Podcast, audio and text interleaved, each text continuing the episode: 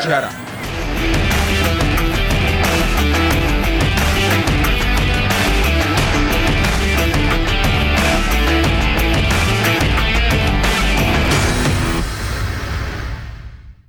Podcast Štartovacia čiara vám prináša coworkingový priestor HubHub. HubHub je pre nás ideálne miesto pre natáčanie, pretože vieme využiť ich komfortnú zasadačku, pozvať našich hostí, v kľude sa s nimi porozprávať a stráviť čas v príjemných priestoroch. Samozrejmosťou je, že tu môžeme parkovať autom či bicyklom, alebo si dopriať dobrú kávu. HubHub je miesto, ktoré ocení freelancer, startup alebo rastúca firma, ktorá nechce mať starosti s vlastným priestorom oceniť dizajn interiéru a kvalitné služby. Nesmieme však zabudnúť aj na množstvo eventov a hlavne komunitu ľudí, ktorých heslom je nikdy neprestať rásť. HubHub v súčasnosti operuje v Bratislave, Prahe a Varšave. To je však len ich štartovacia čiara a táto sieť sa bude rozvíjať v ďalších mestách a krajinách. Viacej informácií nájdete na www.hubhub.com.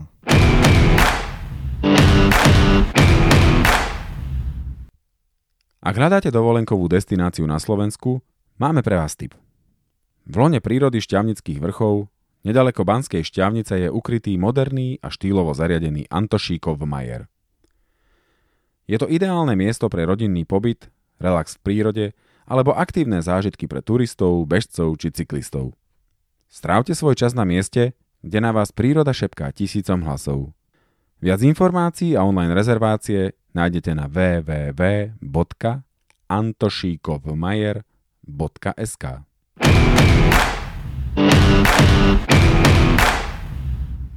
Vítajte pri druhom vydaní nášho podcastu Štartovacia čiara. Tentokrát sme si pozvali človeka, ktorého meno veľa z, veľa z vás pozná.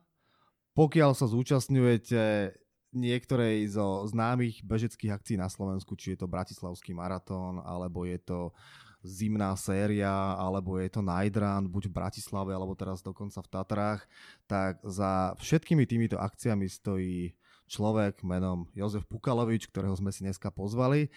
A chceli by sme sa s ním porozprávať o tom, čo všetko znamená robiť takéto množstvo bežeckých akcií, porozprávať sa s ním o tom, ako sa vlastne k tomuto všetkému dostal a vyspovedať ho z vecí, ktoré dúfajme, že nám bude chcieť povedať bez toho, aby sme ho to museli nejak špeciálne trápiť. Takže Jozef Pukalovič.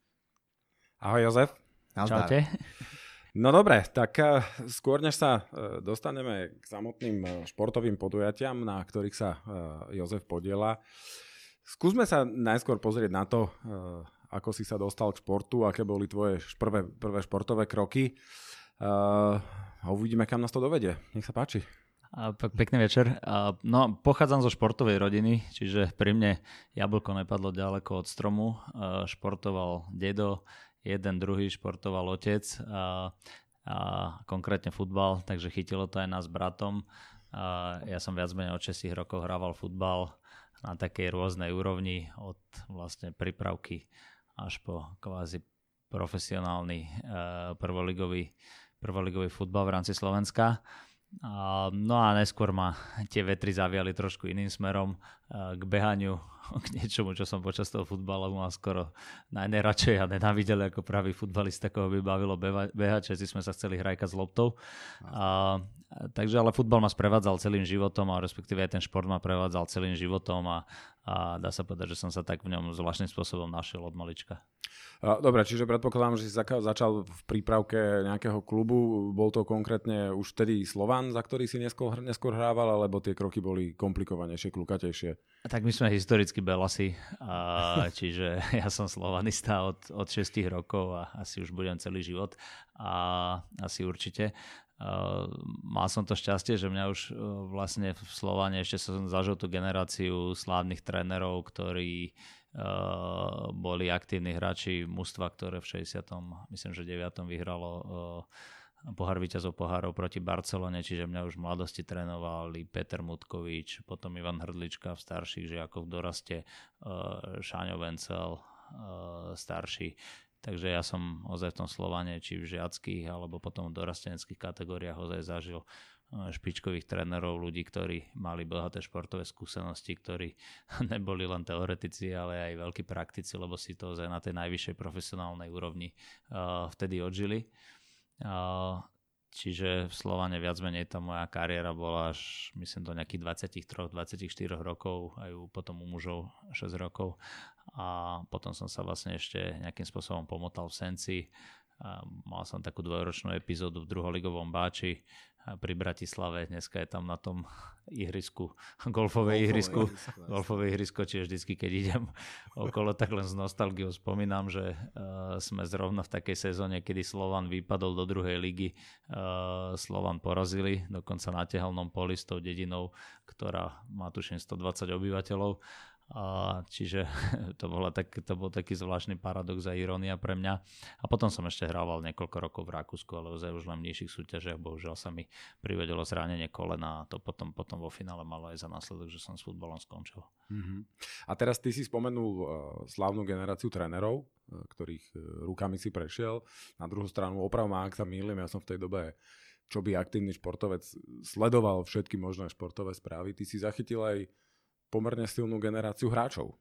Uh, mal som, áno, ja som viac menej, uh, keď som mal už 16 rokov, som začal trénovať s prvým mústvom, ešte dá sa povedať s takou dozrievajúcou, uh, dozrievajúcim obdobím uh, mústva okolo Dušana Galisa, ktoré získalo vtedy ten legendárny federálny titul posledný. Čiže ja som zažil ešte všetkých tých chalanov z tej, tej starej generácie. Uh, Tomáš Stupala, Vlado Kinder, Pišta Meixner, Miloš Glonek a tak ďalej, čiže Dušan Titel. Čiže uh, to bolo ozaj pre mňa taká akože veľká škola a to mi všetci vtedy zavideli aj v škole, že vlastne som bol v kabíne s tými, ktorým sme potom cez víkend chodili fandiť. A, lebo však, jak samozrejme všetci e, správni prípravkári a dorastenci sme, sme potom vždycky na ten víkend chodili fandiť tomu hlavnému prvému mústvu. Čiže zažil som týchto chalanov a zažil som potom aj takú generáciu, to bolo asi 5 alebo 6 rokov neskôr, keď uh, potom nastúpil uh, eh, SPP ako jeden z hlavných sponzorov Slovana a pán Dudsky vtedy napumpovali, myslím si, slušné peniaze do Slovanu a skúpilo sa uh, gro v tej dajšej slovenskej futbalovej reprezentácie Jožo Majeroš, Tibor Jančula, Stano Varga, Milan Týmko, čiže a, a proste a mnohí ďalší chalani. Takže to bola tiež taká ako veľmi, a, a, a vo finále dva roky na to získali, myslím, sa, sa získal aj titul. Čiže, čiže zažil som dve také zvláštne, e, možno aj trošku odlišné generácie hráčov, lebo tá prvá za toho e, trénera, za trénera Galisa bola vyložená založená na takom rodinnom prístupe a princípe, že to boli väčšinou chalani, ktorí vyrastali ako slovanisti, respektíve v nejakom žiackom dorastenskom veku e, prišli do Bratislavy až potom spolu vlastne prešli cez dorazku mužom a tak spolu vytvorili perfektnú partiu, ktorá vtedy je ten federálny titul uhrala. A potom vlastne tá druhá skupina ľudí bola zase, že to už boli akože zrelí, zrelí hráči v zrelom veku, z ktorých sa spravil vlastne vtedy, myslím, že Stano Griga trénoval a spravil z nich mužstvo, ktoré ten titul vyhralo. A potom niekoľko rokov aj bojovalo o špicu na druhú stranu, keď toto všetko spomínaš, tam muselo byť pomerne ťažké sa presadiť medzi toľkými dobrými hráčmi. Ako, ako si sa s tým vyrovnával? Darilo sa ti to? Mal si možno obdobia, kedy si bol dole? Potom si sa nejak bolo, to pre mňa, bolo to pre mňa zložité. Bolo to pre mňa zložité a, a, a, a dneska už aj so stupom času viem povedať napríklad, že, že som, som bol tá generácia, ktorý som bol oveľa lepší a viac som sa presadil v dorasteneckom mladšom veku a potom pri mužoch e, to už tak nebolo, že proste som e, bol oveľa väčší talent aj kvalitnejší hráč e, v tom mladšom veku a pri tých mužoch sa mi to z nejakého dôvodu nepodarilo až tak sa presadiť, jak by som si želal a jak vzhľadom na to, čo som v tom mladšom veku ako Eh, kde som hrával a že už v relatívne skorom veku som sa aj ku mužom dostal. Proste pri mužoch sa mi to už nepodarilo sa tak výrazne presadiť. A naopak som mal kopec kamarátov aj spoluhráčov, ktorí možno v, v mladšom veku neboli také talenty, neboli možno takí výrazní. A, a podarilo sa im mužov dosiahnuť oveľa väčšiu kariéru, jak ja a v porovnaní so mnou niekoľkonásobne viacej. Čiže, čiže možno som aj taký ten príklad toho, že je najlepší, že vlastne nikdy není neskoro. Nikdy není neskoro. Uh-huh. A napríklad Robo Vitek hral ešte v 15 eh, rokoch ešte rozmýšľal, či bude korčulovať, alebo či bude hokejista, alebo bude futbalista, alebo bol obojživelník. Potom sa rozhodol pre futbal na jedných majstrovstvách Európy si ho vyčíhal Real Madrid, skoro prestúpil do Realu, mal zranenie kolena, potom dva roky sa z neho dostával, potom bol hviezdal mužov, že proste ten, ten, eh, ten prechod a to, a to obdobie možno 16, 17, 18, 20 rokov je, je, je strašne také vratkavé a pri niektorých to je tak, že proste veľa mi spoluhráčov a kamarátov skončením dorastenského veku 18 rokov skončilo s futbalom, už vôbec na akejkoľvek úrovni, že to hrali ozaj len čisti ako hobby. Bolo veľa takých, ktorí pokračovali, bolo veľa takých, ktorí vlastne až prestupom ku mužom kvázi alebo prechodom ku mužov zažiarili. Čiže, čiže je to ozaj také, e, také veľmi rôznorodé. A, a ja som možno najlepší príklad toho, že, že nikdy nie je neskoro. E, že proste človek môže zažiariť aj v nejakom staršom veku, alebo naopak, že zase nejaká taká akože dobre našľapnutá kariéra v žiackom a v dorastenskom veku vám mužov nič nemusí garantovať. Lebo to uh-huh. bol napríklad môj, to bol môj príklad. Uh-huh. Aj som, aj som dlho nad tým rozmýšľal, že prečo to tak bolo. Ako, samozrejme v tom veku 23 rokov to neviete vyhodnotiť. A dneska so vstupom času akože myslím si, že, že to už tak viem aj povedať, že kde bol tam u mňa problém. A a, a úplne mi to tak ako všetko proste zapada. Už keď si to tak zrekapitulujem a, a porovnám to celé, že, že čo mohlo byť a čo vo finále bolo, tak, e, tak mi to už tak jasne vychádza. A vo veku 22-23 rokov som bol možno urazený na celý svet a chcel možno viac, jak, sa, jak bolo možné, jak mi možno telo dovolilo, jak možno okolnosti dovolili a teraz už si myslím, že s odstupom času že viem, že proste kde bol ten problém, že sa mi u mužov sa nikdy nepodarilo, dajme tomu tak dobre presadiť, jak bola tá kariéra našlapnutá v tom dorastenskom veku. A vieš, čo to bolo? Bola to taká rôzna kombinácia, že e, na jednej strane, e, keď som bol v tom dorastenskom veku, tak dá sa povedať, že zistil som, že som bol pretrenovaný a nemal som, toho, nemal som nikoho z tých trénerov, ktorí by to boli stopli, lebo som bol e, v takom štádiu, že som mal vy v tom veku 16, 17, 18 rokov v zásade zvládnete všetko, lebo to ste mladí, ťaháte, no, keď nie ste zranení, to proste člo, to telo vydrží. Čiže ja som viac menej od pondelka do piatku trénoval s mužmi, s Ačkom, s prvoligovým manšaftom popri strednej škole.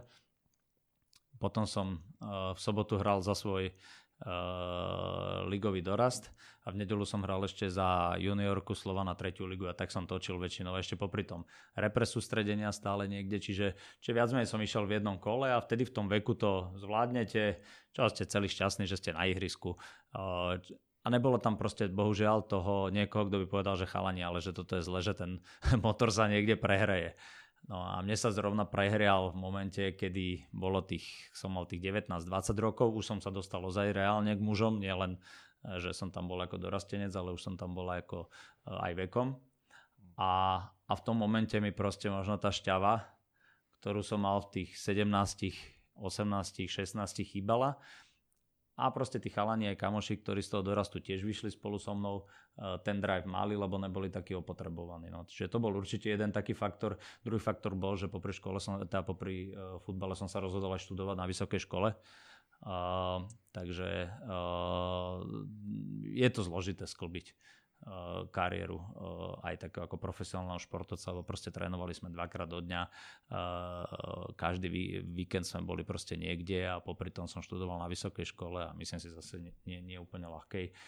Čiže, čiže toto možno 5-10% spravilo ten rozdiel, že aj v koncentrácii, aj v tom, že som rýchlejšie letel z regenerácie, lebo som potreboval ísť do školy, ja neviem, keď sa po obede spalo, ja som sa učil na skúšky a podobne. A zase v tom momente danom to problém není, ale on sa ako z dlhodobého hľadiska ako problém prejaví. A nehovoriac o tom samozrejme, že trénerom to úplne ne, nerobilo dobre, lebo videli, že je tam aj nejaký backup, aj tá nejaká druhá alternatíva, že, že nie je tam len ten šport, ale že je tam teoreticky aj nejaká tá, tá, tá škola, ktorá mi zamestnáva mysel. Ale zase na druhej strane, teda treba povedať, že ty si vyštudoval právo, toto ti, že k tomu sa teda asi dostaneme, potom dalo možnosť vlastne pokračovať, ako keby teda náhodou si sa cez právo dostal k behu, ak teda správne, správne tú situáciu čítame, ale teda vedie nás to k takej zaujímavej otázke, že, uh, o ktorej sme sa tu už predtým bavili, čo robia športovci, aktívni športovci po skončení svojej kariéry. Že tebe to, ak to teda správne chápeme, to právo dalo možnosť pokračovať niekam ďalej, ale takýchto úspešných príbehov nie je až tak moc, že vidíme športovcov, ktorí dokážu tým, že nie sú v reálnom živote ako keby zbehli, dostať sa niekam, kam by sa asi nechceli. je ten, e, súhlasím s tým, lebo ten, ten šport je veľakrát vnímaní ľuďmi, ktorí tomu tak nerozumejú, ako také pozlátko, že áno, my samozrejme sa všetci pozrieme na Ronalda, koľko chce zarobiť na Messiho a, a ja neviem, na chalanov z NHL a na víťaza nejakého tenisového turnaja, ale ľudia nevidia, že to je ozaj len, len mini percento z tých všetkých, e, ktorí sa tomu športu venujú. A to, a to, to gro tých ľudí a tých detí a tej mládeže, ktorý tomu možno obetuje celý život, obetuje tomu presne všetky, celé, celé detstvo, možno veľakrát aj vzdelanie, lebo to je proste dneska je to tak, že, že, že veľakrát aj na úkor toho vzdelania vy športujete a, a veríte, že sa vám to niekde vráti a potom, keď sa vám to nevráti, tak uh, samozrejme myslím v tej pozícii finančnej, že si tým športom ste schopní zarobiť uh, na, na živobytie, tak, uh, tak potom sú to presne také tie také tie premárnené okamihy, premárnené momenty, keď človek začne rozmýšľať, že a nemohol som sa radšej venovať tej škole a tak ďalej. Takže ono je to veľmi zložité. Že? Hovorím, to je, ten, ten problém je, že ľudia vidia vždycky len tých, tých najúspešnejších a tým sú ochotní závidieť, ale, ale nevidia to, to obrovské množstvo, že to je len totálna špička ľadovca a, a, a po to špičkou skončí tá, tá absolútna masa tých možno 98%, ktoré, ktoré OK, športu je fajn, ale nikdy nedospe, nedosiahne tým športom napriek tomu, že mu strašne veľa obetuje. Či už vlastne po stránke nejakej takej časovej alebo aj po stránke nejakej fyzickej. A nikdy nedosiahne to, že ten šport bude pre neho to, čo ho bude živiť. Alebo ešte v tom najlepšom prípade, že si zarobí toľko počas tej športovej kariéry, že potom naďalej si už po skončení tej kariéry si už môže len užívať život. No. To je, tých prípadov je ozaj minimum. Čo nás vedie k takej otázke, ktorú podľa mňa majú všetci rodičia, ktorí majú deti, ktoré chcú viesť k športu. Že existuje, a ja viem, že neexistuje, ale tú otázku tak chcem položiť, že myslíš s tvojimi skúsenostiami, ktoré máš a máš teda syna, ktorý tiež športuje, že je nejaká zdravá hranica, zdravý pomer medzi tým, že koľko dieťa má teda dávať tomu športu a snívať o ňom a venovať sa mu a percentu teda, ktoré má venovať škole? Že nechod na ihrisko, chod sa učiť a naopak uč sa, ihrisko ti nič nedá. Uh, áno, asi ten pomer nie je. Ale čo viem určite je, že nemôže chcieť rodič viac jak dieťa. To je základná premisa. A druhá je, že Uh, nie je nikdy dobre, keď si rodič plný sní cez svoje dieťa.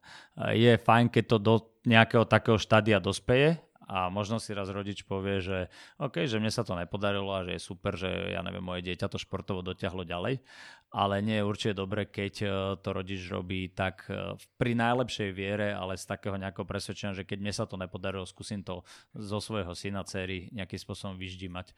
Čiže e, je to fakt strašne zložité. Akože určite tá škola by sa nemala zanedbávať a to vzdelanie by sa nemalo zanedbávať. Ja nehovorím, že každý musí mať vysokoškolské vzdelanie a tak ďalej, ale, ale, ale treba myslieť na to, že proste to, tá zradnosť toho športu, to, čo, to je ďalšia vec, ktorú si ľudia neuvedomujú, je v to, že vy sa môžete kedykoľvek zraniť a ste vybavení.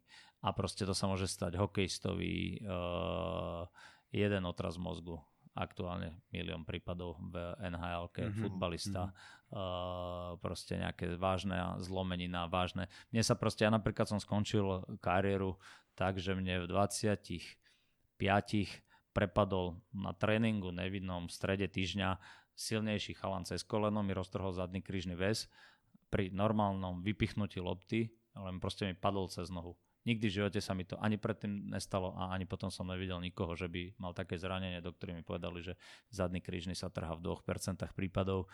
Povedali mi, že buď plastika, alebo skúsi sa to nejak dať dokopy.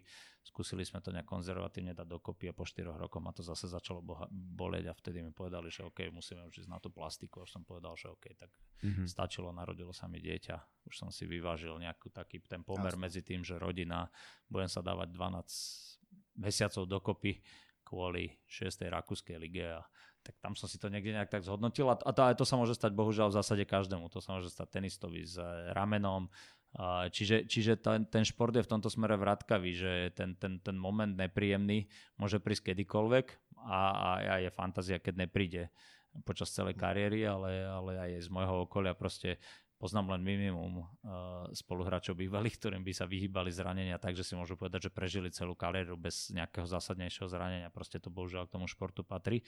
A to zranenie niekedy môže byť také, že sa z neho dostanete a niekedy tak, že už potom zanechá na vás stopy a, a, a vtedy je dobré fakt mať taký ten, také tie zadné vrátka. Preto si myslím, že to vzdelanie je podstatné, preto si myslím, že aj ozaj tie veľké futbalové kluby, ktoré tomu ináč rozumejú, kladú vždycky dôraz na to, či už je to, čo viem, Barcelona, Ajax, Amsterdam a tak ďalej, že majú tie akadémie, kde proste vedú tých žiakov športu. Ja som tiež zažil množstvo trénerov, ktorí boli ešte z tej tzv. starej školy, ktorí hovorili, že, že proste musíte deckám v tej škole mať aspoň také priemerné známky, nemôžete mi byť flákari v škole hmm. a áno, sú vždycky nejaké prípady, že, že to je aj ináč, že proste uh, neviem, Marek Krejči, možno to meno niekomu niečo hovorí, uh, bývalý vynikajúci hráč, bože, tragicky zomrel, interista uh, v, pri autonebohode v Nemecku. No proste on bol čistý záškolák, ale proste mu to na tej futbalovej na, to, na tom trávniku, mu to futbalovo palilo abnormálne, ale to sú také, podľa mňa také kvapky v mori, ako uh, myslím si, že aj, aj celkovo aj v Amerike aj ten systém je založený preto na tom, že aby aj tí hráči, keď kdekoľvek trénujú, žili v rodinách, žili niekde, mali to vzdelanie, aby stále tam nejaký ten backup bol, že ten človek, keď z nejakého dôvodu s tým futbalom, lebo vy môžete skončiť kvôli zraneniu, strate motivácie, proste čomukoľvek, môže sa vám stať čokoľvek, ale, ale, ale ten život nekončí v tej, dajme tomu 30, 32, 33, 35, že, že človek ešte minimálne dve tretiny toho produktívneho života má pred sebou a potom stojí pre to otázkou, že čo ďalej. A ty si teraz možno opísal taký ten idealistický prípad, respektíve to, ako to funguje v špičkových kluboch, možno športovo vyspelejších krajinách. Čo asi nebol úplne ten prípad toho, keď ty si vyrastal a začal si študovať to právo a teraz to bola tvoja voľba, že už si tušil, že tá športová kariéra nejde správnym smerom a hľadal si tie zadné vrátka, alebo tam boli rodičia do toho namontovaní. Ako, ako to bolo u teba? Oco je právnik, Čiže nejak ma to tak ťahalo, ťahalo ma to k tomu, ale, ale teraz keď pri tej otázke nad, som nad tým rozmýšľal, tak vlastne ani neviem, prečo som išiel na tú vysokú školu. Neviem, proste som to tak úplne nejak akože prirodzene zobral, že však ako prečo nie. A určite som nerozmýšľal nad tým v tom veku tých 18 rokov, že Ježiš Maria, keď nejak niekedy skončím, že aby som mal niečo. Nie, proste neviem, tak mi to nejak akože prirodzene, prirodzene vyplynulo.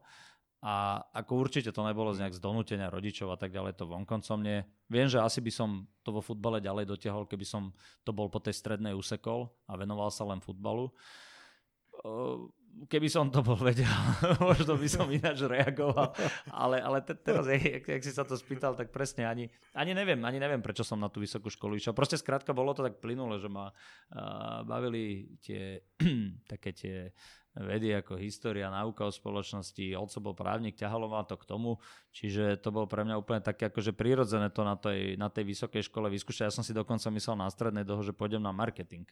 Čiže je to až potom nejaký 3. 4. ročník na strednej som sa tak rozhodol, že OK, že právo by to mohlo byť. Ale vôbec som nad tým nerozmýšľal takto, jak keď dneska by som už aj komukoľvek radil, že ale dávaj si pozor, lebo teraz je to síce FASA, si reprezentant 17, 18, ale nepodceňuj mi tú školu, lebo potom ísť s tou učňovkou veľkú kariéru po skončení kariéry neurobiš, uh, tak, uh, tak vtedy som tak nad tým vôbec neuvažoval. To je proste tak, tak to bolo také nejaké prírodzené. Ale Aj. podľa mňa to je v pohode, podľa mňa 80% ľudí nevie, prečo išlo na tú vysokú no. školu, na ktorú išlo, takže to je úplne v poriadku. V 18 nič nevieš, takže to je v pohode. Podľa mňa. okay. Normálne ste ma zaskočili to otázkou. Dobre, no pomaličky možno uh, opustíme futbal. Nedá mi nespýtať sa, máš nejaký možno fi- silný futbalový zážitok zo svojej športovej kariéry?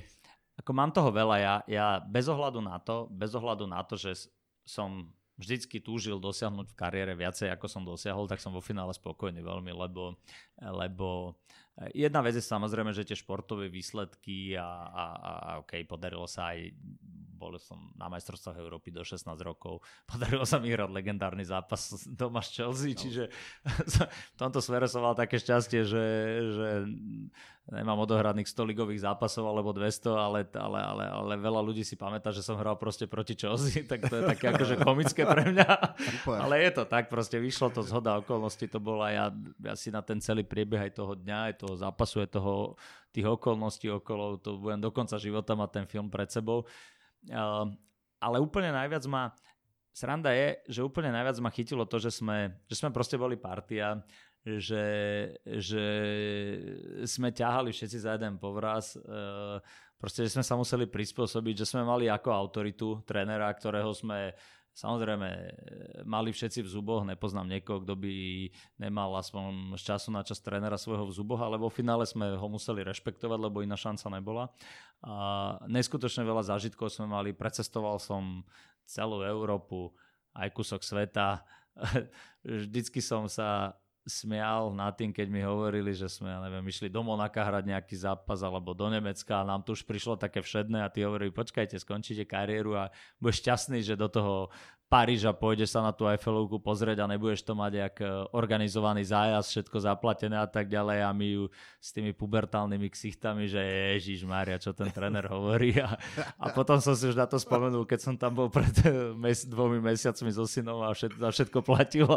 A hovorím, okay, už, dobre mi boli za tých mladých čiast tieto zájazdy, čiže, čiže, ten, čiže ten šport mi dal ako strašne veľa a ne, nemenil by som to, nemenil by som to a preto to aj odporúčam každému, že to, OK, majme tie sny, že chceme to niekde dosiahnuť do nhl do prvej ligy, e, na nejaký majstrovstva sveta Európy a tak ďalej, ale, ale proste vôbec to mať, mať ten kolektív, to súťaženie, tú nervozitu. Proste ja som zistil, že my sme napríklad strašne veľa, aj, aj tým, že aj brat športoval, tak my aj celú firmu máme tak založenú, že my, proste ja mám aj teraz, robíme víkendy, akcie, tak jak sme hrávali zápasy, že mám svoje vrcholy cez víkendy som pred nimi rovnako nervózny, jak som bol nervózny pred zápasmi, čiže, čiže nám sa to takým zvláštnym paradoxom preneslo aj do toho pracovného života.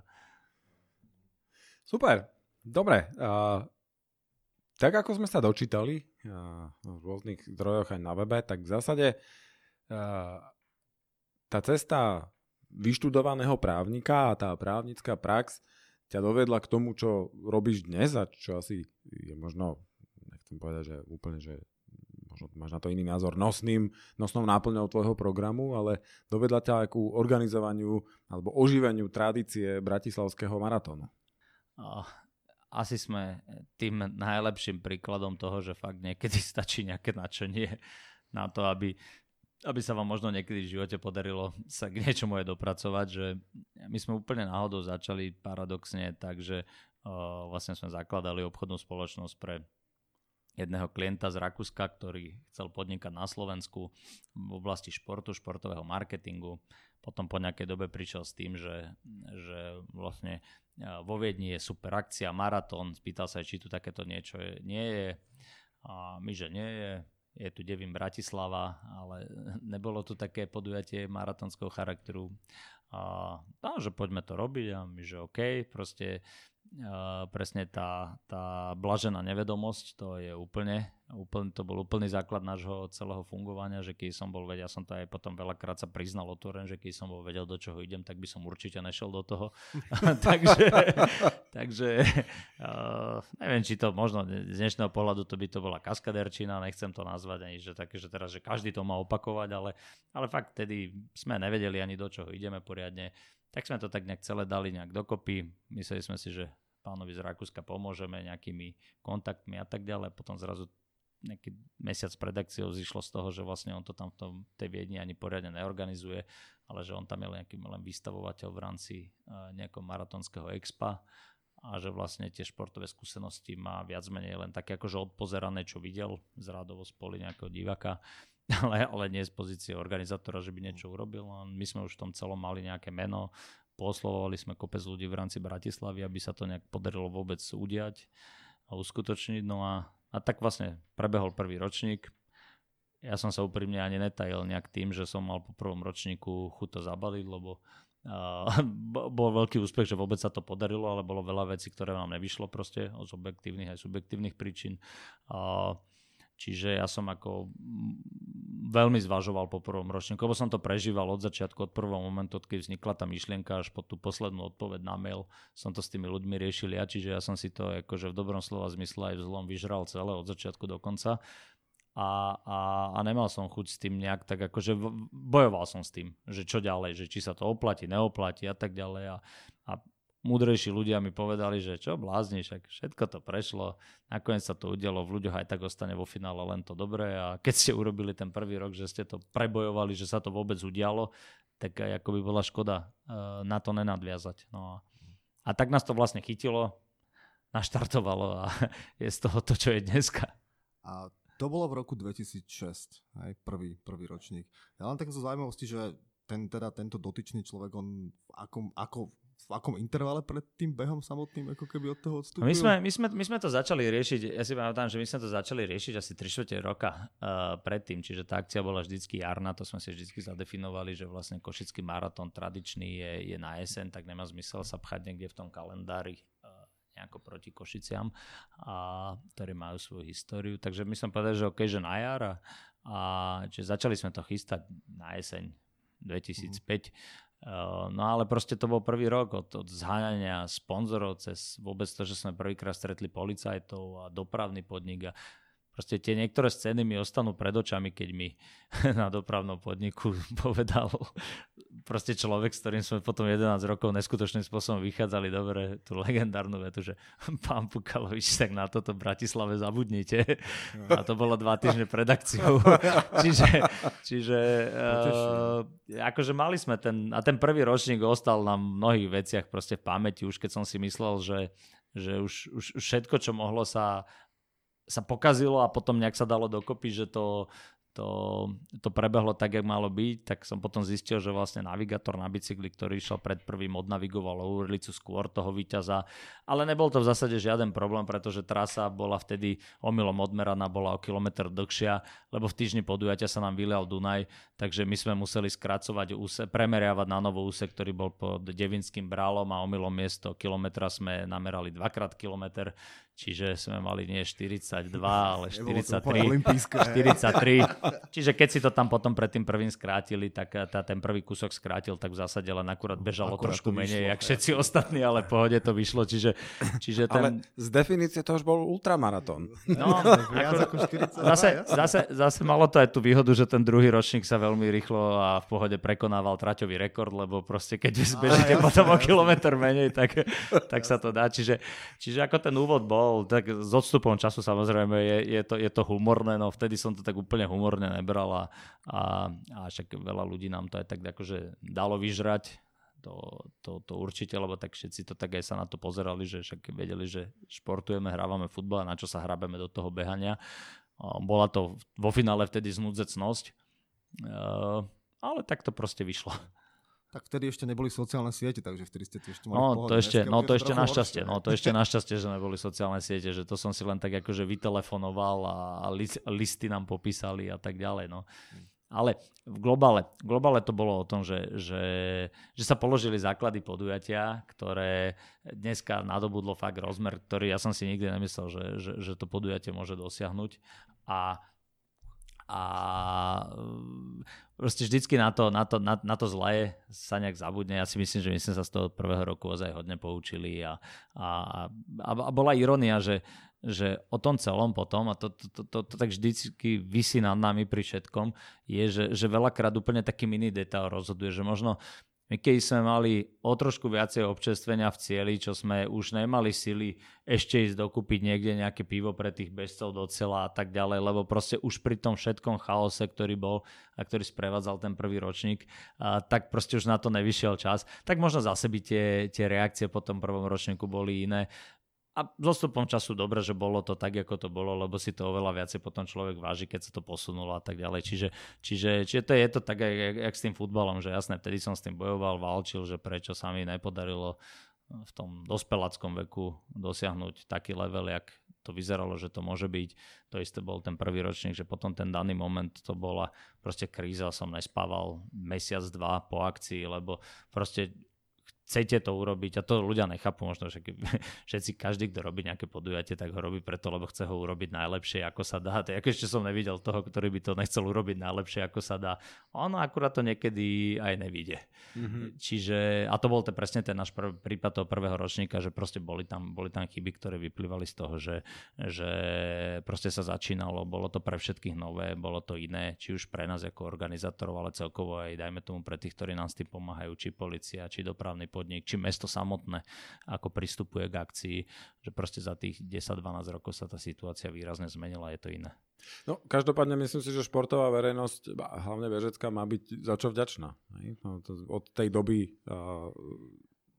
prinášate ten maratón stále toho roku opravom, ak sa mýlim, to bol už 13. ročník. v prvom ročníku to bolo koľko? 600-700 ľudí plus minus? No, pre, ja si ho presne pamätám. Ja si pamätám, 761 ľudí no. bolo v roku 2006.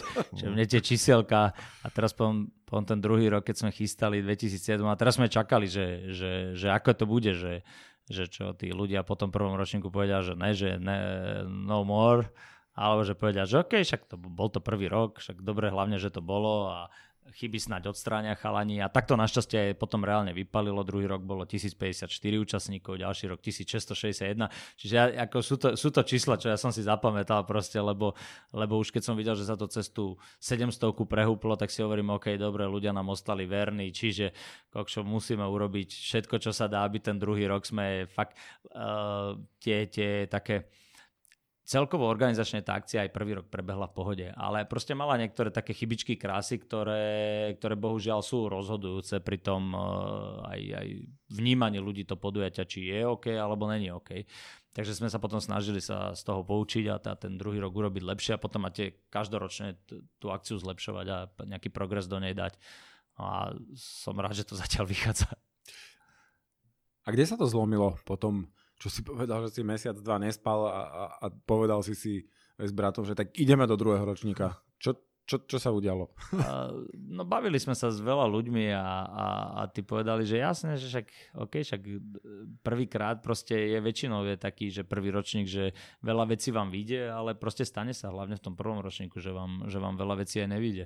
Uh, a to je tak a odtedy som to zistil veľakrát proste aj pri akomkoľvek novom, preto mám strašný rešpekt pred čímkoľvek novým, čo ideme robiť, lebo, lebo vy neviete, vy neviete. Vy môžete si myslieť, môžete si niečo v tej kancelárii naplánovať, môžete sa 300 krát stretnúť na poradách, prebehnúť si tú trasu, ale potom až ten reálny život vám ukáže, že ako to je. A preto je napríklad, keď sme s Red Bullom robili projekt Wings for Life, uh, a došiel nám proste celosvetovo pred 5 rokmi len taký guideline, že ako sa to má organizovať, tak sme sa len tiež všetci škrabali za ušami a rozmýšľali, ako to urobiť, lebo bol to projekt, ktorý vyzeral krásne, bol na papieri, ale vôbec sa nerealizoval ešte dovtedy, čiže, čiže tiež sme všetci boli, boli z toho tak nervózni, keď sme robili prvý triatlon tiež pred tromi rokmi, to bol najhorší týždeň pred akciou, aký som v živote zažil uh, z pohľadu toho, že spať, čo ešte, ešte treba všetko dorobiť a tak ďalej. Čiže som, ten, ten prvý rok je, je, je svojím spôsobom vždycky taký náročný a, a vstupovať do tej, do tej neznámej rieky je vždycky zložité. A presvedčili ma proste okruh ľudí, ktorí nám aj prvý rok pomáhali, povedali, že kľud, chalani, že však OK, však boli chyby, vieme čo, pomenujme si, nezakrývame pred nimi oči, ale snažme sa to odstraniť, zlepšiť a, a nebolo to nič tak, to bolo, najväčšia výhoda bola, že to nebolo nič také zásadné, čo by bránilo tej akcii, aby sa v budúcnosti mohla organizovať, čiže alebo bola úspešná. No, len samozrejme to vyžadovalo to, že ľudia nečakali, že druhýkrát urobíme takú istú somarinu, najmä napríklad vo veci, neviem, cieľového občerstvenia alebo ja neviem, toho premerania tráte.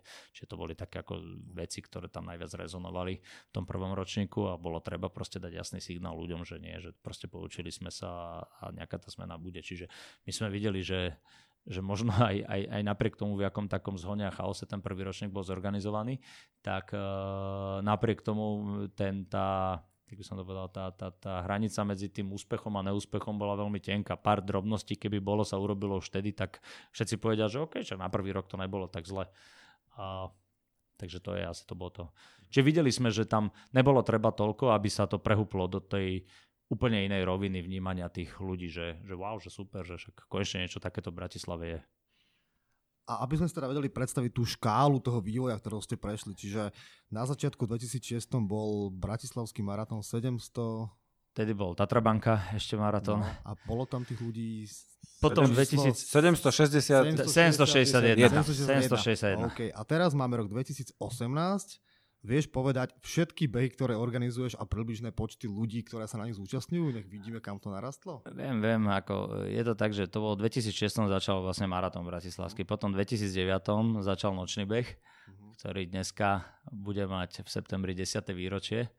A, čiže tiež ako už, už pekné číslo. A, a tam máme 5000 ľudí. A potom sme začali, z hodou okolností viem to, lebo, lebo teraz sme v, v takej aktívnej fáze jednak organizácií podujatí, lebo máme jún, kedy je, má jún je vždycky najsilnejší z tohto pohľadu a na druhej strane chystáme tie septembrové dva behy naše nosné, čiže som teraz ako relatívne dobre číselne podkutý a nosím tie čísla v hlave. No a v septembri potom máme ženský beh, ten vlastne sme nejakým spôsobom vymysleli v 2010. Teraz bude síce len 7 ročník, ale už predtým sme mali uh, také dva ročníky, ktoré sa nevolal, že ženský beh, ale ladies run. Uh, takže, takže v zásade skoro už 9. ročník uh, behu pre baby. Uh, No a potom z takých uh, zvláštnych pohnutok a takých zvláštnych okolností vznikli aj nočný beh v Tatrách, uh, ktorý bol zhruba pred dvomi týždňami, kde sme mali 900 ľudí, nočný beh na Donovaloch, kde máme tiež zhruba tak 900 ľudí. Uh, začali sme robiť pred dvomi rokmi, pred tromi rokmi triatlony. Dneska máme takú minisériu troch triatlonov vlastne v Bratislave, uh, Karpatský triatlon v Lozorne a potom na Domaši na východe Slovenska.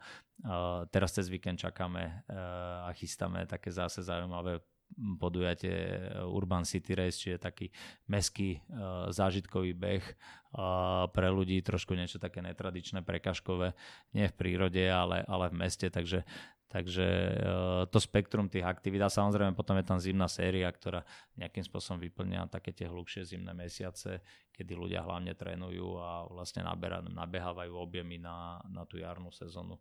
Čiže to je takých, dá sa povedať, 8 nosných našich projektov. A na maratóne tento rok sa zúčastnilo? 13 tisíc ľudí bolo prihlásených a 12 tisíc bežalo. Slušné, gratulujem. Má to niekde ešte nejaké e, možnosti rastu? Na koľko ľudí ste pripravení? Ja Respektíve som... Bratislava ako mesto na tak. Ja som, si, ja som si po piatom ročníku myslel, akože to keď sa ma pýtali asi po piatom ročníku, keď sme hrdo prekročili asi 3000 ľudí, a, tak sa ma pýtali, že, že čo, kde a ja tak úplne fantasmagoricky, že no raz keď bude strop 10 tisíc a tak ďalej, tak no. A, a sme to prekročili pri 10. ročníku a tie počty stále rastú. Uh, nie je to, nerastie to automaticky, uh, prelinajú sa nám rôznym spôsobom aj tie, aj tie skupiny ľudí, napríklad, napríklad muži už nám tak nerastú, ale rastie nám ešte stále na podujatiach e, zastúpenie žien. To znamená, že, že, aj, že aj demograficky je ten vývoj taký, taký, taký zvláštny. Stále si myslím, že máme ešte veľký potenciál medzi deťmi. E, kapacitne zatiaľ sme to schopní utiahnuť. Myslím si, že aj keby sme nejakých 1000-1500 ľudí mali ešte viacej, tak sa nič nestane a to podujatie proste snažíme sa dodržať eh, aj, aj, aj taký rozumný pomer medzi tým, že samozrejme chcete mať čo najviac ľudí, ale zase na druhej strane tí ľudia by mali mať aj nejaké športové podmienky, ne, aby to bola nejaká taká akože králika reň, bez toho, aby to malo zase nejaký športový zmysel a pridanú hodnotu. Tým, že máme ten program rozdelený vlastne na sobotu, na nedelu, aj v rámci soboty je rôzne spektrum tých disciplín, tak ako tí ľudia sa relatívne premelú za ten celý deň, takže, takže ja si myslím, že zatiaľ ešte nejaké také akože kapacitné obmedzenia pri, pri tom maratóne a pri tých jednotlivých disciplínach nemáme. Ako tam Bol by som rád, keď som to riešil. Hm. Ja teda musím s hambou teda asi povedať, že ja som prvýkrát sa tento rok zúčastnil na Bratislavskom, teda polmaratóne konkrétne. A musím povedať, že nezažil som to, čo sa dá zažiť na iných behoch, že nikde neboli také tie, také tie úzke hrdlá, kde by sa tí ľudia zgrupovali, napriek tomu, že štartoval, teda bol tam polmaratón, maratón a tak ďalej, akože úplná pohodička v porovnaní napríklad s Viedňou, ktorá je, tam myslím, že bolo nejakých že cez 30 tisíc ľudí áno, 30, áno. a tam už naozaj, tam to štartuje v tých koridoroch, tam sa štartuje, neviem, snáď pol hodinu, než to celé vyštartuje áno. a prvých 5 kilometrov sa len prebíjaš ľuďmi, lebo proste tie ulice to už nedávajú, takže toto v Bratislave nebolo, takže super. Je to, je, je, je to zložité a musím povedať, že to je dneska asi také, čo najviac, najviac riešime, že presne, aby sme niekde udržali tú, také tú, ten by som to povedal, že športový komfort pre tých bežcov na úkor toho, že samozrejme však každý organizátor by chce, chce mať čo najviac bežcov. To tiež však e, nepoznám organizátora, ktorý by nechcel urobiť dobré podujatie a nechcel sa snažiť urobiť všetko preto, aby akcia dobre dopadla, tak tiež ešte som nestretol niekoho, kto by povedal, že, že proste nechcem byť atraktívny pre ľudí tak, aby mi prišli na akciu, tak to tak nie je. A ale nie je, to, nie je to jednoduché. Proste máme, ja to vidím, keď e, chodíme pro, trošku aj po svete a, a, a viem, po, pozerám to z toho logistického pohľadu.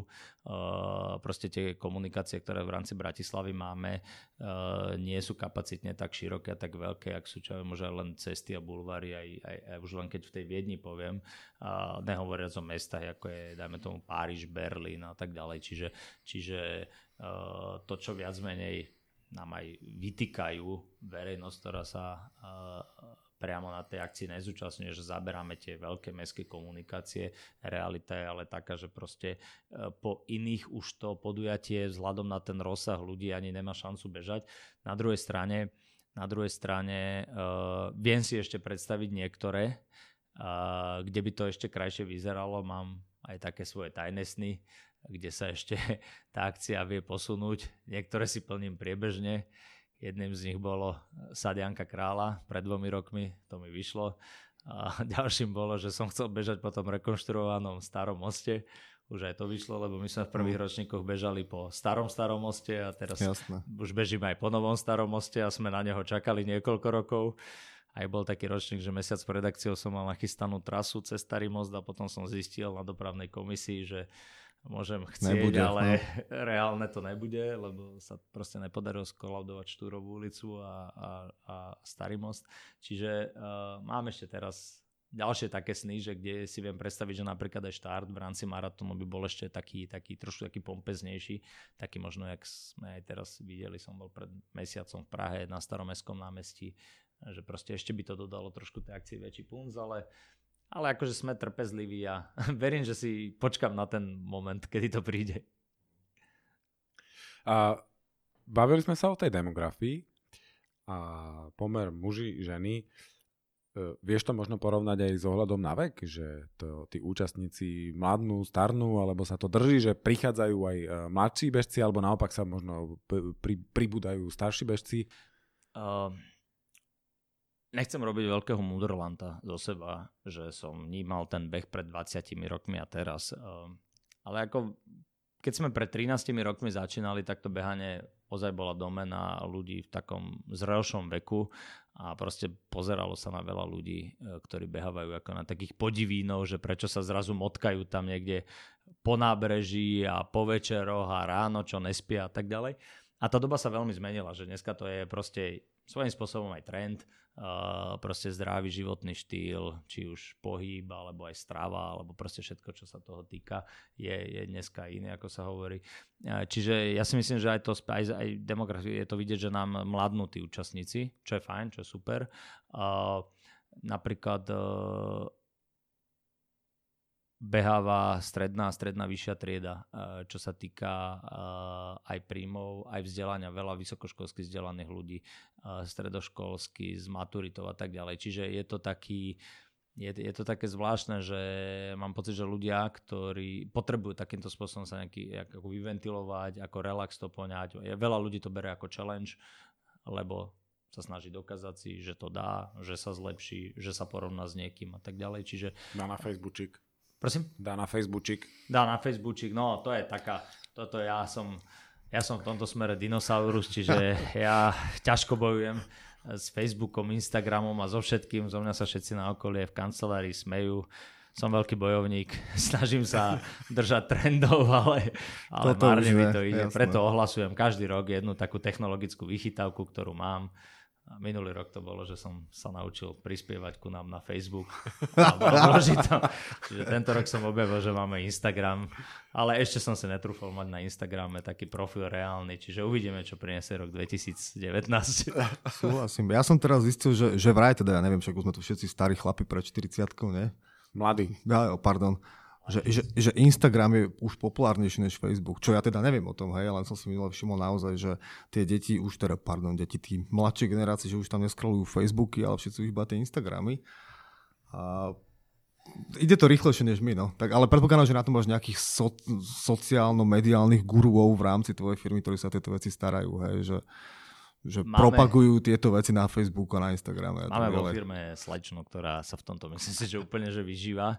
A poviem vám úprimne, že najhroznejší strašiak pre mňa je môj vlastný syn, lebo má 10 rokov, je na Instagrame, bere ma za dinosaura a hovorí mi, že pápi, prosím ťa, čo ty mi hovoríš, však ty ani si na Facebooku.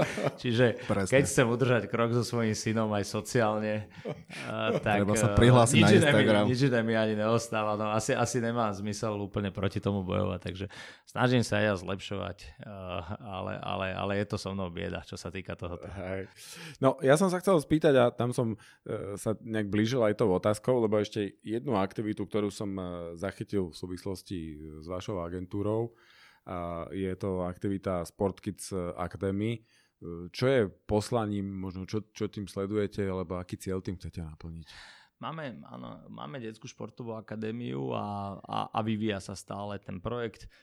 Myslím si, že máme štvrtý alebo piatý rok a stále je to v, tako, v takej, v takej vývojovej fáze a, a musím povedať, že stále tomu hľadáme také finálne smerovanie. Čo nás, čo nás tomu viedlo je to, že jednak máme deti s bratom obaja a tie sme chceli, aby boli pri športe aby nejakým spôsobom športovali a znamená to vôbec, že nejak vrcholovo alebo profesionálne proste, ale aby mali nejaké športové základy.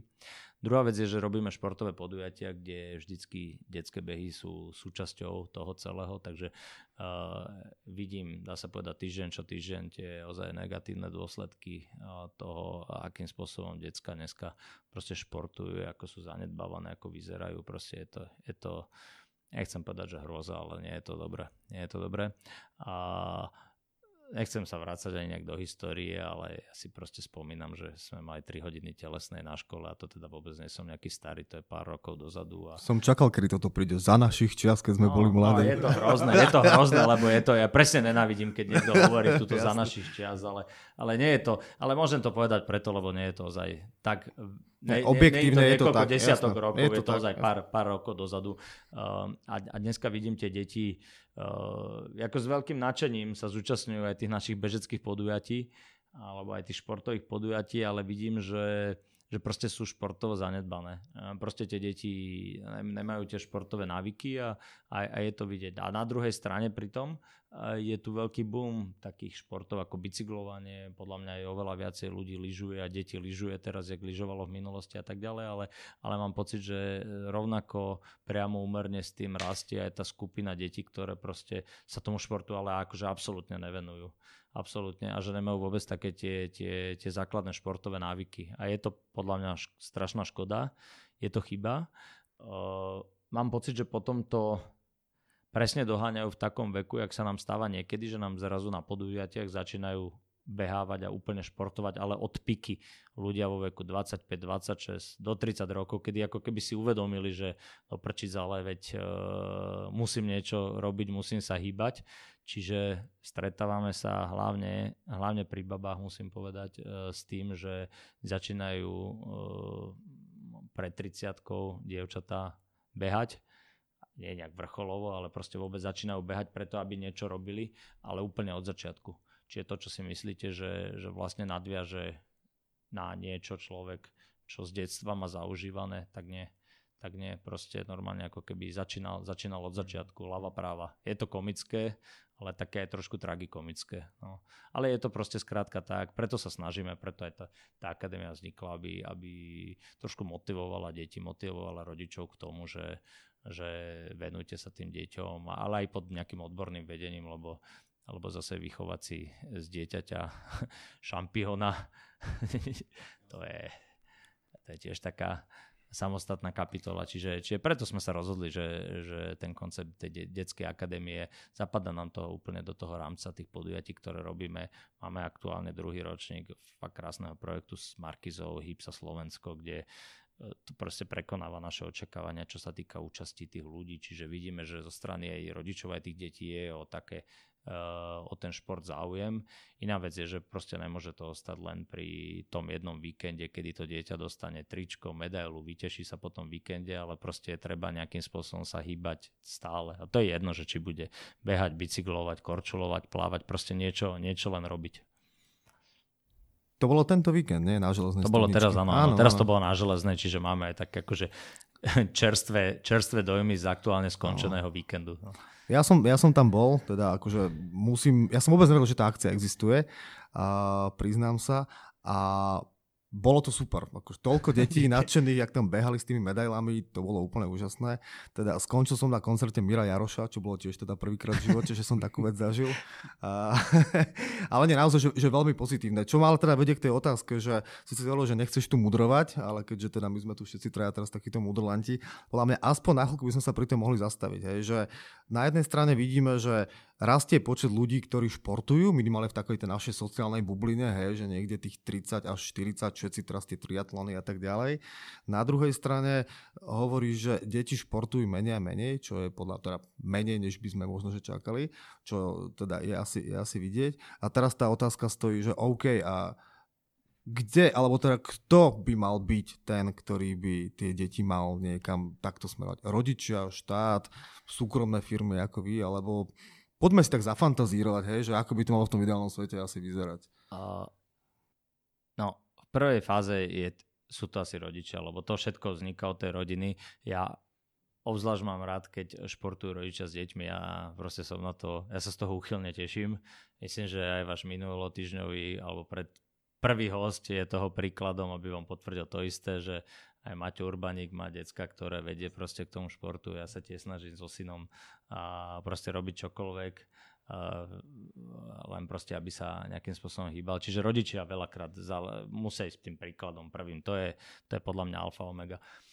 Druhá základná vec je tá škola a vlastne ozaj, čo sa na tej telesnej výchove deje. Lebo, lebo tak, jak sú učiteľia na telesnej, ktorí sú nadšení, vášniví, robíme proste veľa aktivitmi pre decka, čiže viem to nejakým spôsobom aj posúdiť z toho titulu, že e, spravíme nejaké atletické podujatie v hale, niekde mimo a tak ďalej a proste z niektorých škôr ľudia prídu a z niektorých nájdu milión dôvodov, prečo sa tam nemôže dostať.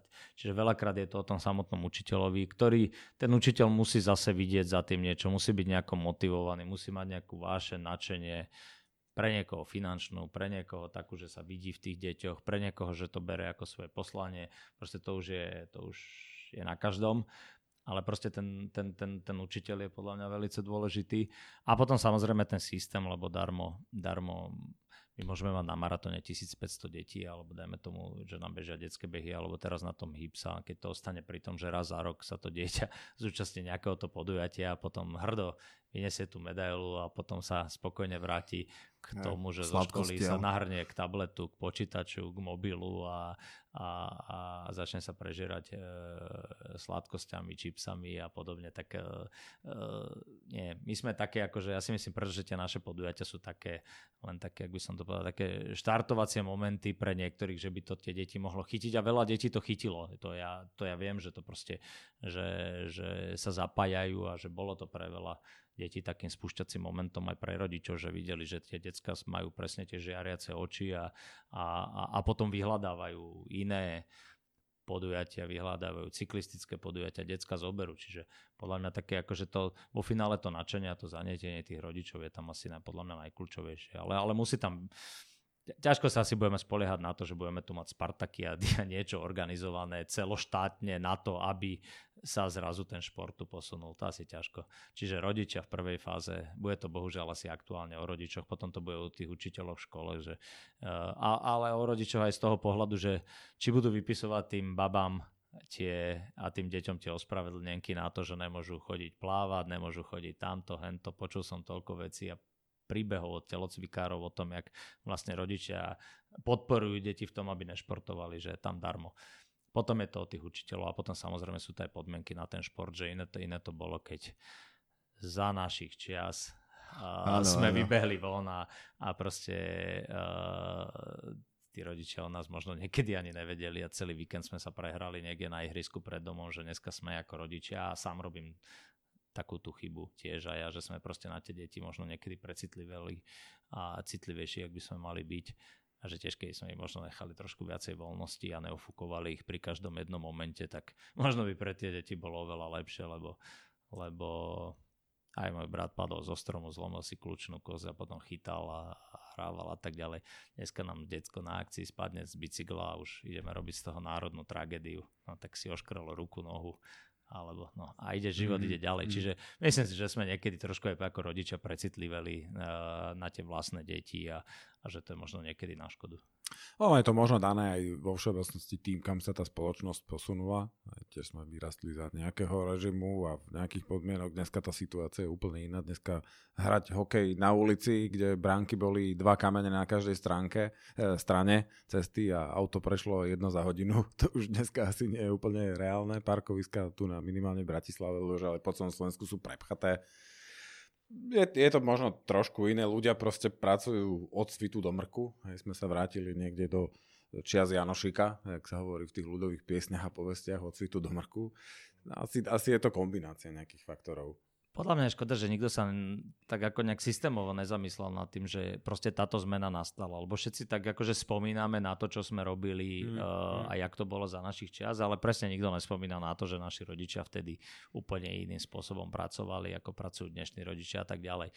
Uh, veľký základ je podľa mňa aj v tom, je v športovisku. Ja to sám vidím, že my máme sídlo firmy pri, na Nevedzovej ulici, kde je pri škole, kde ja som chodil na základnú nový atletický oval. Proste tam sa to deň od rána do večera nezastaví ľuďmi, ktorí tam chodia, behajú, hrajú sa s deckami a tak ďalej. Proste je to dneska bohužiaľ o športoviskách. Človek, keď chodí po, trošku po svete a po Európe, tak vidí, že proste fungujú také vnútroblokové športoviská, ktoré sú dneska už ale osvetlené, ktoré, sú, ktoré majú niekoho, kto ich udržiava, eh, či už komunitne, alebo proste zo strany mesta, alebo nejakej, nejakej, nejakej správcovskej spoločnosti. Čiže, čiže v tomto smere podľa mňa musíme, musíme ako pridať. To je, to je, máme na Slovensku jednu krytú atletickú halu v Bratislave, ja nechcem tresknúť radšej, koľko máme vôbec bežeckých oválov, keď sme pri tom behaní v rámci Slovenska, že tuším ani 8 okruhový, máme, máme možno jednu v Šamorine, teraz v tom novom areáli X Bionic. Čiže to sú také základné predpoklady, že keď nebudú tie športoviska, tak uh, tie decka nebudú mať kde, kde trénovať. Uh, ja už ozaj nechcem spomínať na to, že keď si predstavím všetky tie miesta, kde v Bratislave, keď som mal 15 rokov, stali futbalové ihriska, čo tam je všetko dneska.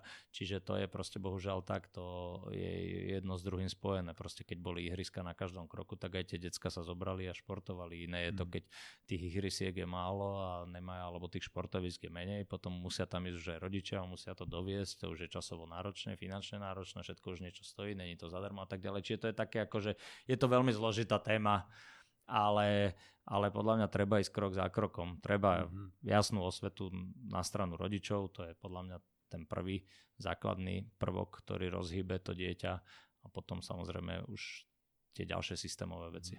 A tu sme možno už otvorili takú kapitolu, na ktorú by sme mohli ešte natočiť ďalší 5-hodinový podcast, ale ja by som to možno prepojil naspäť ku organizácii maratónu a trošku sa ku nemu vrátil, lebo tu na už v podstate náražame alebo hovoríme o, aj o nejakej možno systémovej podpore štátu, nejakých organizácií a tak ďalej. A keď, keď to teda položím e, do vzťahu s organizáciou vášho maratónu, tak vnímate, že e, sa vám to dneska robí ľahšie, ťažšie, alebo cítite lepšiu súčinnosť tých orgánov rôznych štátnych, s ktorými musíte prekonať tú svoju uh, strastiplnú cestu možno niekedy a možno je to jednoduchšie, ťažšie. Ako je to od 1. do 13. ročníka? Uh, robíme to a baví nás to. Uh, čiže uh, už sa asi snažím zatiaľ. Ke, keby, keby to bolo niečo také, že nás to extrémne zaťažuje a nebaví a bolo by tam problémy, ktoré sa, boli by tam problémy, ktoré sú neriešiteľné, tak by sme to asi nerobili. A na druhej strane musím povedať úprimne, že nič nie je jednoduchšie. Čiže stále sa vynára nejaký okruh problémov. Na začiatku to samozrejme, keď len zoberiem si maratón, tak na začiatku to samozrejme bolo to, že sme tej téme možno až tak nerozumeli. Čiže, čiže to bola prvá vec. Museli sme presvedčiť najmä tomu orgány dotknuté, mesto, mestské časti, policiu, dopravný podnik, že vôbec taká akcia má zmysel a museli sme sa to proste profesne, dá sa povedať, nejakým spôsobom naučiť vôbec, že ako taký princíp organizácie podujatia vyzerá. Je tam otázka sponzorov. Proste e, tí partneri rozmýšľajú rôzne. E, keď sme začínali, bolo možno 5-6 veľkých behov na Slovensku. Teraz to spektrum tých podujatí je oveľa väčšie. Sú tu mestské akcie, ako je náš, dajme tomu, maratón. Sú tu rôzne zážitkové behy, ako je Spartan Race, e, všelijaké farebné behy a proste tých, týchto späť trailové behy. Proste t- pre tých partnerov tá možnosť sa niekde ukázať pre to svojho cieľovku je oveľa väčšia, čiže je to neustály boj o, o partneroch, o peniaze. Aktuálne si myslím, že jeden z najväčších problémov nás organizátorov sú administratívne prekažky, povolenia, ochrana osobných údajov a veci s tým súvisiace. Čiže veľakrát je to ironicky to, že sú to také momenty, ktoré si ten bežný účastník ani vôbec neuvedomuje. Veci, ktoré ani častokrát s tou akciou ako tako samotnou nesúvisia, lebo tí ľudia to stále berú to, že oni sa rozbehnú z bodu A do bodu B, chcú to mať odmerané, chcú tam mať niekde nejaké občerstvenie na trati v cieli a dostať na krk medailu a byť odservisovaný z pohľadu registrácie. Ale to je dneska už len taká naj, akože najpovinnejšia jazda. A to všetko okolo toho, to čo som aj spomínal, je, je proste neskutočným spôsobom náročné. Čiže to, že to robíme to, že to robíme, dajme tomu teraz v Bratislave 13 rokov, je akurát to, že nás asi primárne nikto nekopne a nepovie, že, že OK, že čo tu s tým vymýšľate, lebo každý už to nejakým spôsobom zavnímal. Ale proste rok čo rok sa stretávam s novými ľuďmi, s novými problémami, s novými výzvami. Bratislava je známa, dajme tomu svojimi rozkopávkami, čiže to trpneme pred každou akciou, čo, kde, jak sa robí, či sa to podarí nejak zladiť, nezladiť Niektoré roky to vyjde, niektoré roky to nevyšlo úplne ideálne. Mali sme ročník, dajme tomu nočný beh, kedy sme chytili vlastne predsedníctvo Slovenska v rámci Európskej únie, čiže museli sme meniť termíny podujatí. Mali sme ročník, kedy bola nahlásená demonstrácia počas nočného e, behu, tak sme presúvali o deň podujatie, aby nedošlo k nejakým stretom. Čiže, čiže tam pri potom je samozrejme nevyspytateľné počasie, všetci robíme outdoorové akcie, čiže že môžete si naplánovať čokoľvek, aj takto vo finále vám to počasie vie všetko zmeniť. Čiže ono tých, akože tých víziev pri tých organizácií je, je stále dosť. Ideme nejakou mústrou organizačnou, ktorá sa nám osvedčila, prirodzene máme taký nejaký že základný modus operandi, ktorý, ktorý nám funguje, na základe ktorého to robíme, ale stále sú to výzvy, stále proste. Teraz sa nám napríklad tento rok sme zatiaľ odsunuli organizáciu štafetového behu, ktorý sme robili 5 rokov, lebo nám odišiel generálny partner a, a sme si povedali, že proste keď to máme zase robiť, tak, alebo keď to máme robiť, tak to musíme robiť na takej úrovni, ktorá zodpoveda tomu, čo aj my ako firma od seba očakávame, čo aj ľudia od nás očakávajú a proste kým sa nám nepodarí zohnať na tú akciu také množstvo financií, aby sme to vedeli na tej kvalitatívnej úrovni urobiť, tak nejaký polotovar ne, neurobíme von, lebo by sme si mohli aj meno poškodiť. Čiže, čiže a to sme, si, to, to sme si mysleli, že v akej sme pohode. Takže, takže tie výzvy sú stále. Ťažko povedať, že či to je horšie, ľahšie. Je to, je to taký akože vyložený živý organizmus. No. Mm-hmm. My sme spomínali čísla účastníkov a teraz sme sa dostali k tomu, že e, teda ako, čo to obnáša zorganizovať tú akciu, ale na druhej strane, popri tom veľkom čísle účastníkov je aj vysoké číslo organizátorov.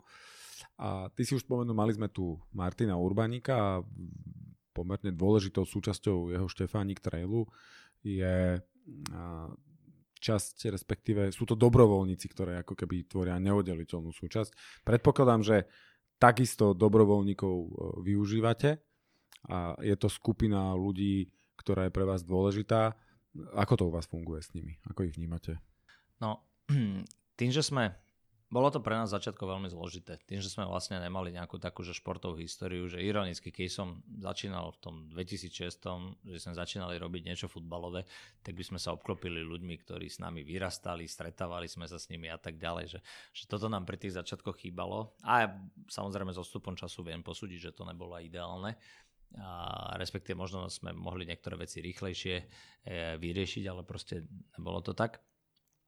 Čiže ten ľudský kapitál a ten ľudský potenciál je neskutočne dôležitý, pretože uh, môžeme my mať ako organizátor, ako jednotlivci, čokoľvek, akokoľvek pripravené dobre, tak potom vo finále ten deň D ste odkazaní presne na pomoc a ten, o tom úspechu alebo neúspechu rozhoduje možno ten najposlednejší človek na tej akcii, lebo, lebo vy ten jeden moment viete byť len na jednom mieste. Proste uh, ja sa poprechádzam veľa, ja najmä tomu za tú maratónsku nedelu aj 30 km nachodím po tom meste, ale, ale proste tiež neviem riešiť náraz aj cieľ, aj niečo na trati a tak ďalej.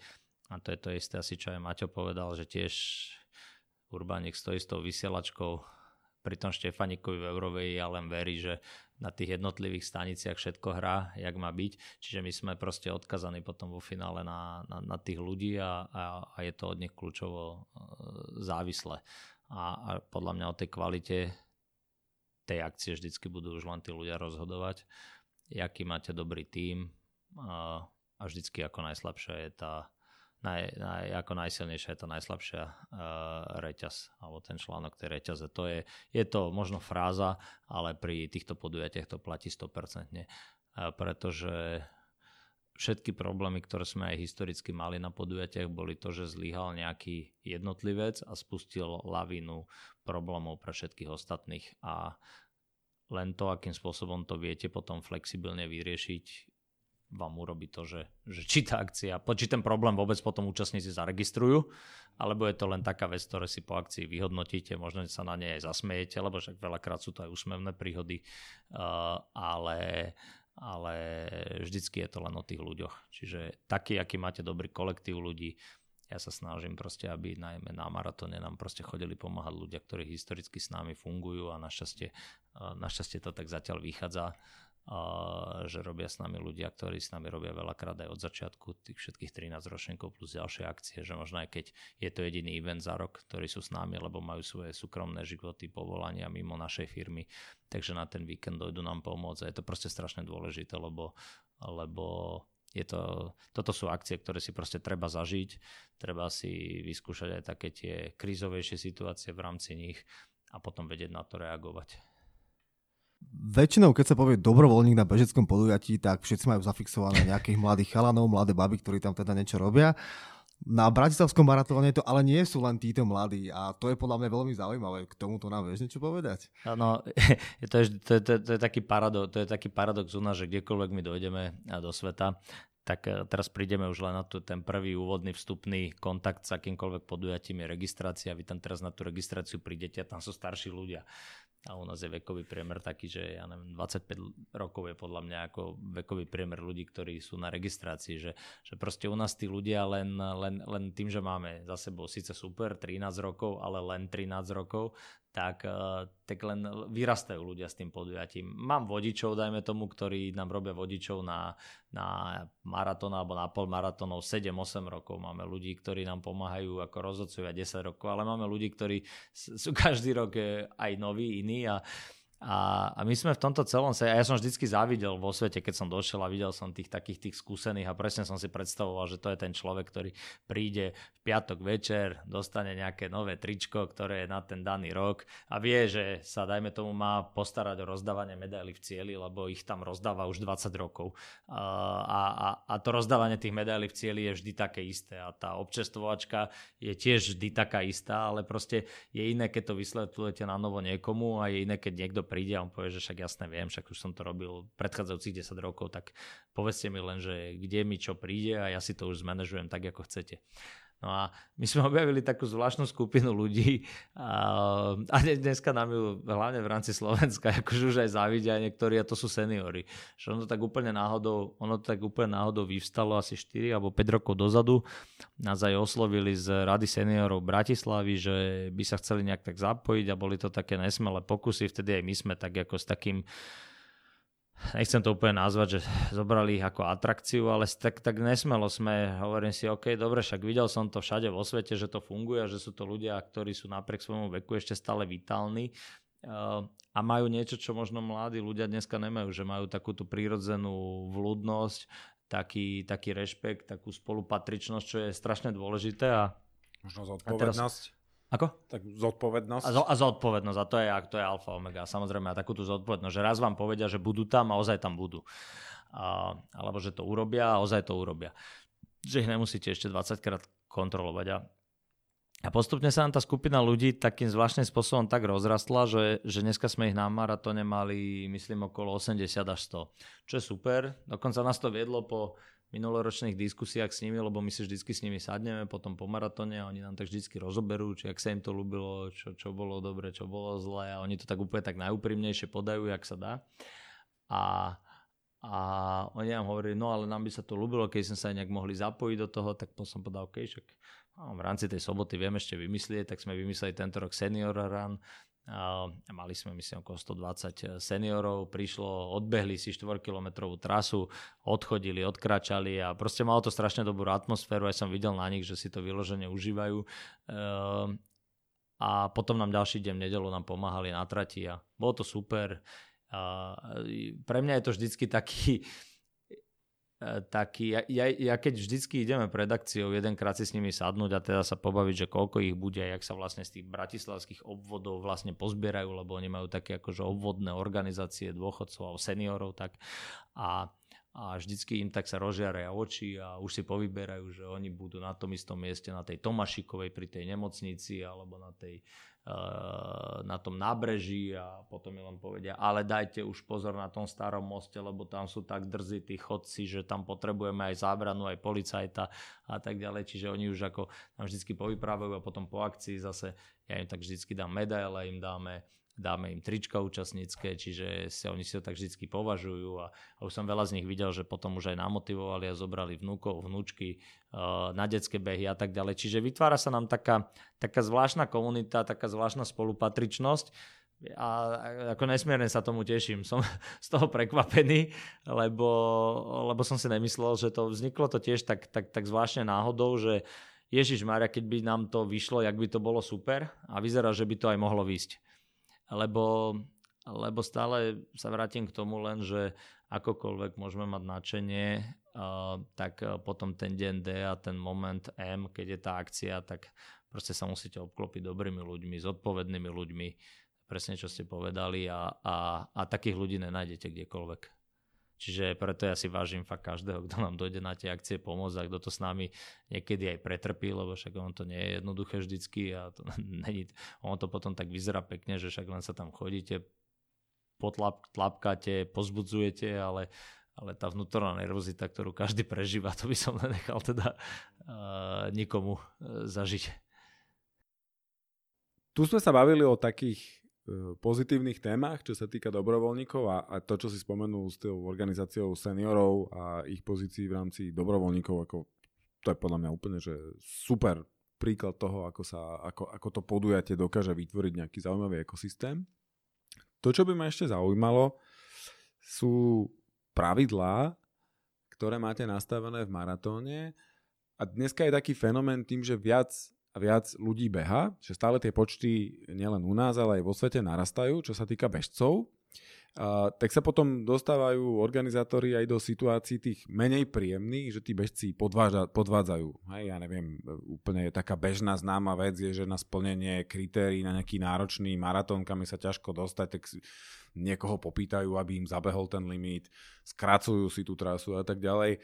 Aké sú tvoje skúsenosti z, z vašich podujatí, ktoré organizujete? No, uh, úprimne povedané, neteší ma toto. A, a zaregistroval som to bohužiaľ v poslednej dobe aj ja, aj, aj na našich podujatiach. Uh, snažil som sa tomu zatiaľ tak poviem to, že individuálne a osobne venovať. Uh, stalo sa nám napríklad počas zimnej série, že nám behávali ľudia bez štartového čísla.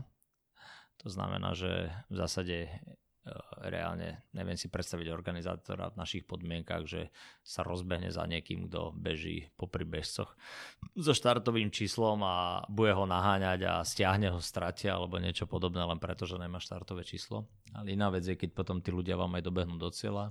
Iná vec je, keď to sú tí ľudia z komunity, ktorí svojím spôsobom sú, ak sa to volá dneska, že trendsettery, a, ktorí sú sociálne aktívni a tak ďalej a, a, a, a sú tí, ktorí úplne najzákladnejšie pravidlá porušujú. Čiže riešil som to viac menej individuálne, snažil som sa tým ľuďom vysvetliť milión dôvodov organizatorských, pre ktorých to, že on takéto niečo robí, je nielen voči nám nefér ako organizátorom, ale, ale, ale akože z dlhodobého hľadiska to môže byť nefér voči všetkým organizátorom, lebo, lebo proste keď to niekto vidí u nás, že to je možné, potom to tak spraví na preteku, ja neviem, v Pezinku, na nejakom dedinskom, na nejakom trailovom a tak ďalej. Až sa z toho stane také akože jak mor. A, a potom na to všetci E, budeme trpieť, čiže to je jeden taký veľmi neduch, ktorý by som veľmi rád vykinožil. A druhá vec je samozrejme to podvádzanie, čo sa týka presunov štartových čísiel. A to, je, to je problém, ktorý je ktoré mne to, mne, to je, mne to je neskutočne až trapné. Stalo sa nám to aj teraz napríklad e, a je to také, že vo finále, najhoršie na tom je to, že, že, že vo finále väčšinou vyzeráme ako blbci my organizátori a chalani z časomiery. A, a viem vám povedať tomu napríklad aj úplne krásny príklad z poslednej doby a to v na nočnom behu v Tatrach, čo sme robili pred dvomi týždňami. Strašne som sa potešil, lebo pred štartom som tam videl také upišťané decka, videl som prechádzať okolo autobus takej, že česká um, short-tracková reprezentácia. Hovorím si, je super, sú tu asi na sústredení v ofise a tréner ich zobral na, na beh, parada, mladé baby a tak ďalej. Čiže evidentne ich tréner prihlásil pred pretekom, všetko v pohode, decka bežali so štartovým číslom a potom vyhlasujeme kategóriu ženy Ž40 a jedna z tých 16-ročných dievčat zrazu so štartovým číslom XY vyhlásená na podiu.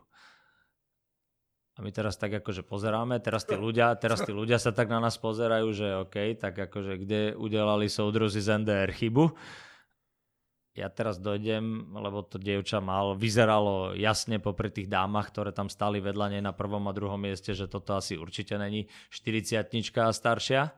A teraz ten, a, a vo finále problém bol v tom, že tomu trénerovi z tej reprezentácie, ktoré tie deti prihlasoval, dal tam svoj dátum narodenia, lebo mu to tak vyšlo a sa mu nechcelo asi získavať si dátumy narodenia všetkých tých svojich dievčačak. Není problém.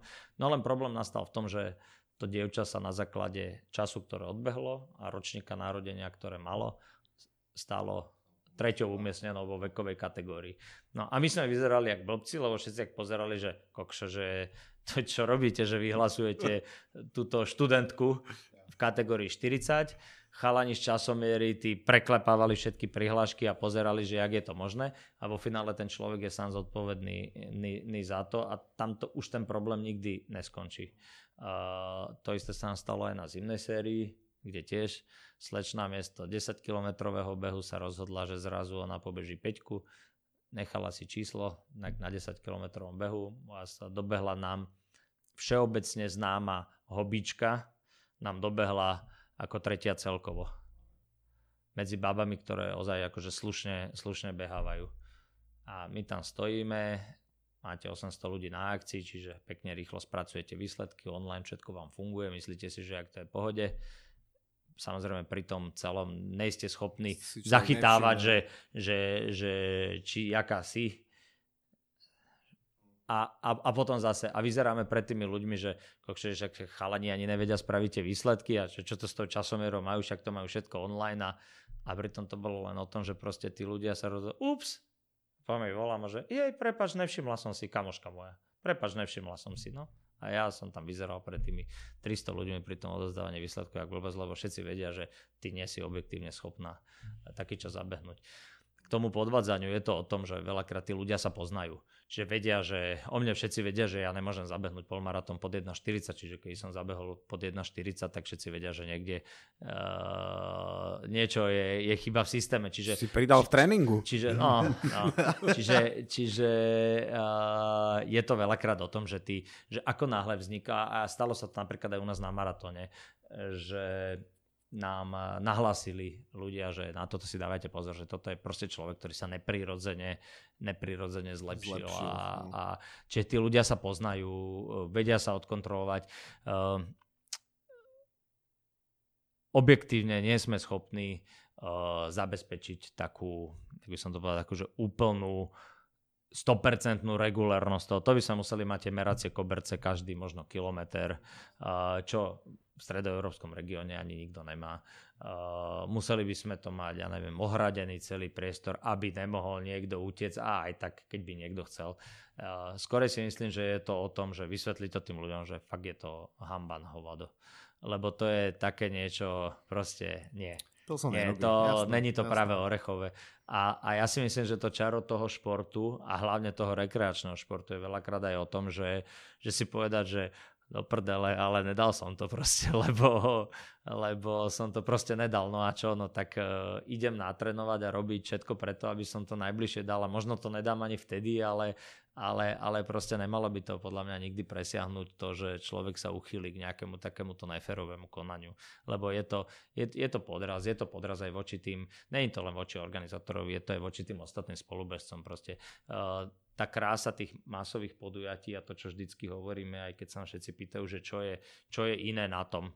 No iné je na tom behaní to, že, že ty dojdeš na koncert kohokoľvek, nejakékoľvek svetovej hviezdy, ty sa strašne dobre zabávaš, ale ty tlieskaš niekomu, koho tam vidíš. Robimu Williamsovi, ja neviem, komukoľvek, ale ty tlieskaš niekomu v tej arene. Lenže na tom behu ty si tam v strede, ty si v centre tej pozornosti, ty človek milión, hobík akýkoľvek, ktorý si tu pobehuješ e, ráno, večer po promenáde Dunaja a vytrápi sa v tempe 6 minút na kilometr alebo 7 minút na kilometr, zrazu si ten, ktorému plná Pribinová ulica, ja neviem, plná hlavná ulica v Košiciach, plná nejaká ulica kdekoľvek na Slovensku, tlieska a ty si proste ten hrdina, to je to iné. A ty dojdeš do cieľa, videl som to v New Yorku dva roky dozadu, manželka bežala maratón, v New Yorku je potom tradícia, že keď to odbehnete, tak si nechávate na tom krku ten, tú medailu a aj ďalší deň, pondelok vždycky proste všetci idú s tou medailou do mesta, a každý je v tom New Yorku dlhšiu dobu, tak sa tam prechádza a proste tam vám ľudia potom na ulici zatlieskajú, že wow, you did it a tak ďalej. Čiže, čiže ľudia ocenia to a už vidím aj také akože veľmi pozitívne, aj, aj taký veľmi pozitívny feedback ľudí aj tento rok u nás po maratóne, že, že aj, aj zo strany verejnosti a také nebežeckej, že oveľa väčšie, viacej ľudí bolo po pritrati, pozbudzovali ľudí v porovnaní s minulosťou. Aj to ako bežci tak samotne vnímali. Čiže, čiže, čiže toto je to, že tí ľudia si tento moment podľa mňa toho celého majú užiť. A nie je to, že OK, no tak každý má nejaké ciele. Aj ja som chcel pred pol rokom zabehnúť v Košiciach konečne pod 1.45 a nepodarilo sa jasné, lebo som bol špaťak a nenatrenoval som poriadne a oj, neskutočne som si to ospravedlnil, že som bol nachladnutý v týždni akcie, tak preto ma zlomilo na 14 kilometri, ale, ale tá realita bola úplne niekde inde. Čiže, čiže ono by bolo dobre eh, rozlišovať takéto zdravé súťaženie a potom o, o, ozaj to, že keď je proste niekto výkonnostný a profesionálny športovec, to je iná liga, to je iná línia.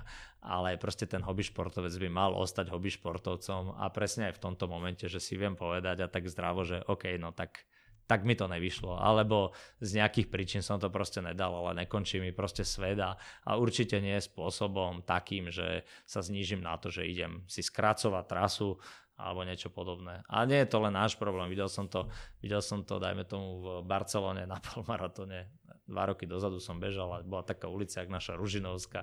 A zrazu som došiel, vidím tam niekde na ten koniec ulice a hovorí, presne som si predstavil tých našich, jak pretačajú očami, keď zbadajú tú otočku na tej Ružinovskej a hovoria si, Ježiši Maria, to tam a potom ešte späť. No a som videl takých, čo si to v pohode krosli cez streda a, a zrazu a? dobehli do druhej strany a, a, a, a bolo to tak, bolo to tak. No. Bol tam na konci merací koberec, čiže podľa mňa každého Jasné. Uh, to hneď odhalilo, ale je to také, no, o tomto by to nemalo byť toto je, že človek by tak prirodzene čakal, že ten šport tak človeka vedie k takému nejakému, akože, neviem, morálnejšiemu vnímaniu veci, aj keď, ja neviem, profesionálna cyklistika je asi úplne morálne dno v tejto chvíli, čo sa týka nejakého dopingu a tak ďalej, že asi je priamo omera medzi športom a čestnosťou, hej, ale a, potom na jednej strane človek vidí také tie smutné veci, takéto predieranie sa na štarte a proste robenie si zle v tých úzkých úsekoch na druhej strane, čo mňa vždycky, ja nechcem povedať, že dojme, aby som teda nevyzeral nejako precitlivelo, ale nie tí, ktorí tam za cenu proste zranenia, tí hobíci, ktorí chcú sami seba prekonávať, to tam dávajú, ale už keď si dávno v cieli, už ja neviem, na maratóne už dávno udrelo 4.30 alebo 5 a ty ešte vidíš tých pár ľudí, ktorí často, aj vidíš, že fyzicky to nie sú tí najlepší športovci na svete, ale on proste to dá do konca. Že už je prázdna trať, už tam nie sú ani ľudia po tých uliciach, ale tých pár ľudí ešte stále dobieha do cieľa a toto sú pre mňa tí, ktorých ja vždy im strašne zdávam hold, že áno, že vy ste najväčší hrdinovia, lebo vy sa že naozaj prekonávate, že je to vidieť. Že... Uh, ono, uh, je pár podujatí, ktoré sú postavené na tých elitných bezcov. To je, je tak. Ale myslím si, že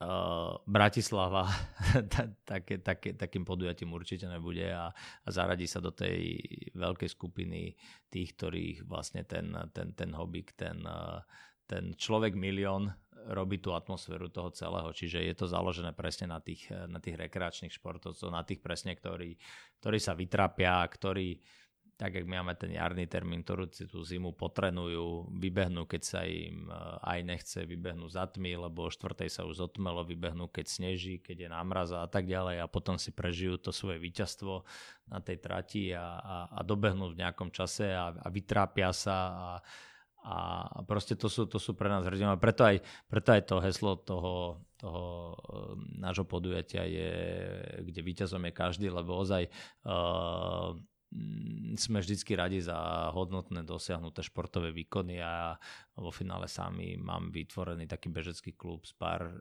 ozaj takých elitných slovenských bežcov a ja som ozaj rád, keď sa, keď sa zlepšujú a že výkonnostne napredujú. Ale, ale to podujatie bude, bude vždycky tvoriť tá, tá, tá masa tých, tých rekreačných bežcov a to, jak si oni užijú tú akciu a jak sa aj vytrapia.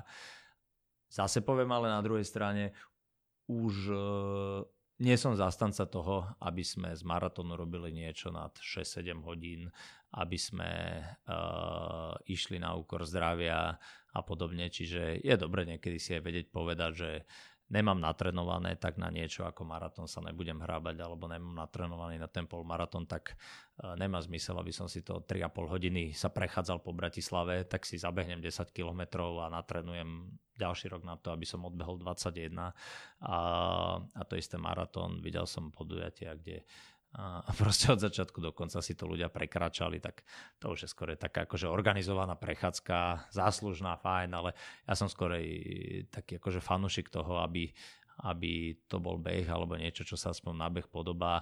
So všetkými tými krízami a tým všetkým, čím si ľudia prechádzajú, prečo máme ozaj maximálne pochopenie uh, aj musím povedať, že nám napríklad v Bratislave v tomto vychádzajú ozaj policajti v ústrety, že máme takú dohodu, že proste keď už e, sa máme samozrejme nejaké časové hranice, či na polmaratóne alebo na 35. kilometri, ale máme už takú dohodu, že keď už proste človek nám dobehne na ten 35. kilometr v tom časovom limite, myslím, že to je 4 hodiny 7 minút, tak e, potom už tie posledné kilometre trate ho ho necháme proste dobehnúť tým, že sa už beží cez Sadianka Krála, cez Viedensku, mm, že už relatívne uh, lokality, kde tá doprava nie je nejakým spôsobom zásadne obmedzená, tak proste už aj, aj s ohľadom a s rešpektom k tomu, že čo tí ľudia na tej trati prežili a, a jak si to odmakali. Lebo veľakrát to nie je o tom, že ten človek nemá natrenované skratka, stane sa vám čokoľvek, stane sa vám, naťahne sval, nenajete sa dobre a máte žalúdočné problémy, niekde vás niečo píchne, chytíte krč a tak ďalej, ale chcete si už proste obetovali ste tomu 5-6 mesiacov, pol roka, chcete sa už uh, chcete to už proste dokončiť, lebo ináč to vyzerá, keď tam je aj 5-20 a ináč to vyzerá, keď tam je did not finish. No, no. Takže, takže, takže to už aj, aj my máme vždycky veľký rešpekt týmto Jasne. ľuďom a, a proste ja to zase obdivujem, keď Uh, keď ľudia sú schopní sa aj takto prekonať a skúsnuť a nie, že dvakrát ma pichne boku a končím. No, jasné. Ja som sa chcel opýtať takú vec, ktorá ma veľmi zaujala, keď som si pozeral vlastne propozície, propozície uh, maratónu vášho, bratislavského a bolo tam napísané v pravidla, že teda podľa pravidel Medzinárodnej atletickej federácie, že bežci nemôžu mať sluchatka. To ma veľmi zarazilo, pretože polka ľudí beha so sluchatkami. Nikdy som to nevidel, tak sa na toto chcem spýtať, že prečo to tam je a potom som si všimol, a ja som si ich nezobral, ja behám so sluchatkami po meste, hovorím si, OK, nebudem bežať so sluchatkami, potom tam dojde a všetci ich mali, teda všetci nie, všetci, ale veľa ich malo. Tak ako to vlastne je so sluchatkami? Osie hniezdo. Vychli ste do osieho hniezda. Je Fakt? to, je to, Nič je o tom to, neviem, je to super. téma, je to téma, na ktorou som dokonca s vlastnou ženou rozhadaný. A, takže je to, je to pre mňa obzvlášť citlivá záležitosť, ale, ale, ale úplne racionálne sa snažím asi a pokúsim sa vysvetliť tie, tie dôvody, pre ktoré uh, ako organizátori sme absolútnymi nefanúšikmi uh, sluchatkárov. Uh, prvá vec je, že uh, každý z nás ako organizátorov sa snaží vytvoriť nejakú atmosféru pod pritráti. Či už je to pozbudivaním divákov, alebo je to rôznym sprievodným programom, väčšinou nejakými hudobnými kapelami, bubeníkmi, proste niečím zaujímavým. Akokoľvek máte tie slúchatka strčené v ušiach, či ich máte nahlas potichu a tak ďalej, pustenú tam tú hudbu, tak vás to odputáva od tej pozornosti. A svojím spôsobom sa okracuje okrádate o niečo, čo my ako organizátor sme pre vás pripravili v dobrej viere, že vás to pozbudí a motivuje k výkonu. A to je taký ten rozmer organizátorsko-pocitový a potom je tam čiste jeden základný rozmer a to je rozmer bezpečnostný. A ten je v tom, že proste veľakrát na tej trati sa stávajú veci, e, že sa jednak bežci predbiehajú, čo je úplne prírodzené, a sami ste hovorili, že sa zažije na podujatiach, proste stane sa, slabší bežci bežia vpredu, myslia si, že ak uh, úžasne majú natrenované a po 500 metroch ich začnú všetci predbiehať a tak ďalej a proste také jednoduché uhni, pozor, správa idem a tak ďalej. Keď má ten bežec na tých, v tých ušiach tie sluchadla, proste skrátka nepočuje to. Uh, to je ešte taký ten lepší prípad, lebo maximálne čo sa stane, tak zakopnete. Ten horší prípad je, že keď ozaj potrebujeme nejaký zásah spraviť na trati, uh, že sanitka ide ošetrovať, policajti potrebujú riešiť nejakú situáciu, my ako organizátori potrebujeme riešiť nejakú mimoriadnú situáciu, uh, tak uh, ten človek, čo máte sluchatka v ušiach, je úplne mimo reality a nevníma to veľakrát. A, a to je už potom reálny, to je reálny problém, s ktorým sme sa aj reálne stretli na akciách. Je to, je to niečo, čo je absolútna alfa omega všetkého. To znamená, že nad čokoľvek, e, čo by tým ľuďom uh, mohlo spríjemnovať a pomáhať pri tom behu a čo ja plne chápem, je tam ten moment proste bezpečnostný a ten je nadovšetko. To znamená, že ten človek, čo máte sluchadla v ušiach, není schopný naplno vnímať to, čo sa okolo neho deje a tým pádom svojím spôsobom sa stáva aj nebezpečným pre čokoľvek, čo my ako organizátori potrebujeme na tej trati urobiť. Potom je tam rozmer taký úplne, že komický, že veľakrát uh, máte na trati miesta, kde proste odbočujete, meníte smer jazdy, behu a tak ďalej. Uh, sú tam organizátori, ktorí vás chcú na niečo upozorniť a môžu po vás vykrikovať, môžu po vás hučať a Nič. nič, Jasné. nič. Jasné. Stalo sa nám to napríklad na štafetovom behu. Uh, medzi dve zábrany, kočka v pohode, so sluchatkami, kolega organizátor kričí na ňu, odboč, odboč, odboč, ona si išla svoj svet, zahladená, až narazila do policajného auta, ktoré bolo 10 metrov za tým, uh, medzi zábranami, lebo to bolo prvé, čo ju akože až zobudilo uh, na to a do zaparkovaného auta, lebo to už bolo úplne mimo trate a potom sa oplašila a zistila, že kade, kade. Keby si si dala to dole z uši, tak by si zistila, že pred 15 metrami ťa upozorňoval Jasné. organizátor, že tu už máš dávno odbočiť, lenže ty si to nevidela. Čiže uh, to je t- taký ten komický rozmer, to je ten komický rozmer, ale myslím si, že akože gro, gro nás ako organizátorov, uh, hlavne z toho bezpečnostného, z bezpečnostného hľadiska, uh, je to, je to veľmi citlivá téma, pretože na druhej strane veľa ľudí trénuje s tými slúchadlami, beháva, ten beh v tej, tej prípravnej a tréningovej fáze je monotónny šport, to je tak proste veľakrát, že bežíte sám, chcete mať niečo, čo vás motivuje a tak ďalej, čiže, čiže pri tom tréningu je to samozrejme ale vždycky iné, lebo v tom tréningu predsa len nejdete väčšinou na maximum, nejdete po cestách, chodíte po chodníkoch, po hrádzi, po cestičkách, kde OK, vždy sa môže niečo stať, môže v lese pribehnúť zver, môže niekto, ja neviem, z bočnej uličky vybehnúť na bicykli, to sa vám bez problémov v Karpatoch stane a nezaregistrujete to, lebo to nevnímate a tak ďalej. Čiže, čiže ako v rámci tréningu, ja to asi aj chápem, ale, ale na tých pretekoch určite slúchadla v ušiach nemajú miesto. Je to tam v tých pravidlách tak uvedené. Snažíme sa presne týmito argumentami presvedčiť ľudí, že, že toto je to dôležité, prečo by sme potrebovali aby tie sluchadla v tých ušiach nemali. Nehovoriac o tom, že samozrejme veľakrát vás pozbudí niekto ako spolubežec, keď vidí, že sa trápite, uh, zatleská vám a vy si idete ten svoj príbeh s tými sluchatkami, nič nevnímate možno by vám niekedy ten potlesk toho druhého, alebo že niekto vidí vaše meno napísané a zakričí vám Joseph Go, tak uh, spravilo oveľa lepšie, ako to, že počúvate Eye of Tiger druhú hodinu. Dookola. Pripadáte si, jak stále. no. Jasné. A, takže, jasné. takže toto je asi mm. taký ten základný dôvod, čiže uh, určite, určite to nebudeme riešiť spôsobom nejakých diskvalifikácií alebo niečoho, to, to nie to nie, ale, ale skôr je takou osvetou a vysvetľovaním ľuďom, že prečo by to nemalo byť a prečo to nie je vhodné a je to, je to nebezpečné. A mnohí sme na to alergicky. Mnohí sme na to alergicky, pretože ľudia si neuvedomujú, že sa, sami môžu spôsobiť fakt, že veľký problém. Súhlasím, čak, no, hovorím, ja som na prvýkrát posluchol, ako som to tam prečítal, čiže ja e, absolútne rozumiem tým argumentom, takže uh, len prvýkrát som teda videl, že niekde to bolo takto explicitne uvedené, hej, že, že takáto vec, takáto vec uh, by sa teda nemala, nemala robiť. A na druhej strane musím povedať, že uh, áno, mali sme x diskusí na tému sluchatka, nesluchatka, hej, behaš po lese, čvirkajú vtáčiky, nepočuješ to, v meste, neviem čo, kričí niekto na teba, že pozor auto, nepočuješ to. Takže hej, je to také na poli, napríklad, čo sa týka mňa. Minule sme tu mali, sme si spravili takú reláciu o tom, že čo je to podcast a prečo by to ľudia mali počúvať, lebo moc ľudí to na Slovensku až tak nevie. A náš hlavný argument je taký, že pri behaní môžete počúvať náš podcast, takže je to samozrejme, je to, je to, také, je to také na poli, ale áno, absolútne súhlasím, že pokiaľ som tie sluchatka nemal na tom behu, čo doteraz som pri mestských behoch vždycky mal, tak tá atmosféra bola iná a presne sa mi stalo aj to, že dvaja, traja ľudia, ktorí ma spoznali, ma pozbudzovali a môžem na 100% povedať, že keby som ich mal tie sluchatka, tak ja by som ich nepočul a tým pánom by som na nich ani nemohol reagovať a proste nebolo by to úplne ono. Takže súhlasím a všetci, čo nás počúvate, behajte po meste bez sluchátok. My sme sa stretli na Záhradnické, keď sa nemýlim. No, však ja, som, však ja som myslel teba, samozrejme. Si šiel jak rýchlik. no, ani, ani nie bolo moc teplo a tak, vieš, mám tiež tie výhovorky. Aj. Takže... Ja sa chcem spýtať jednu vec.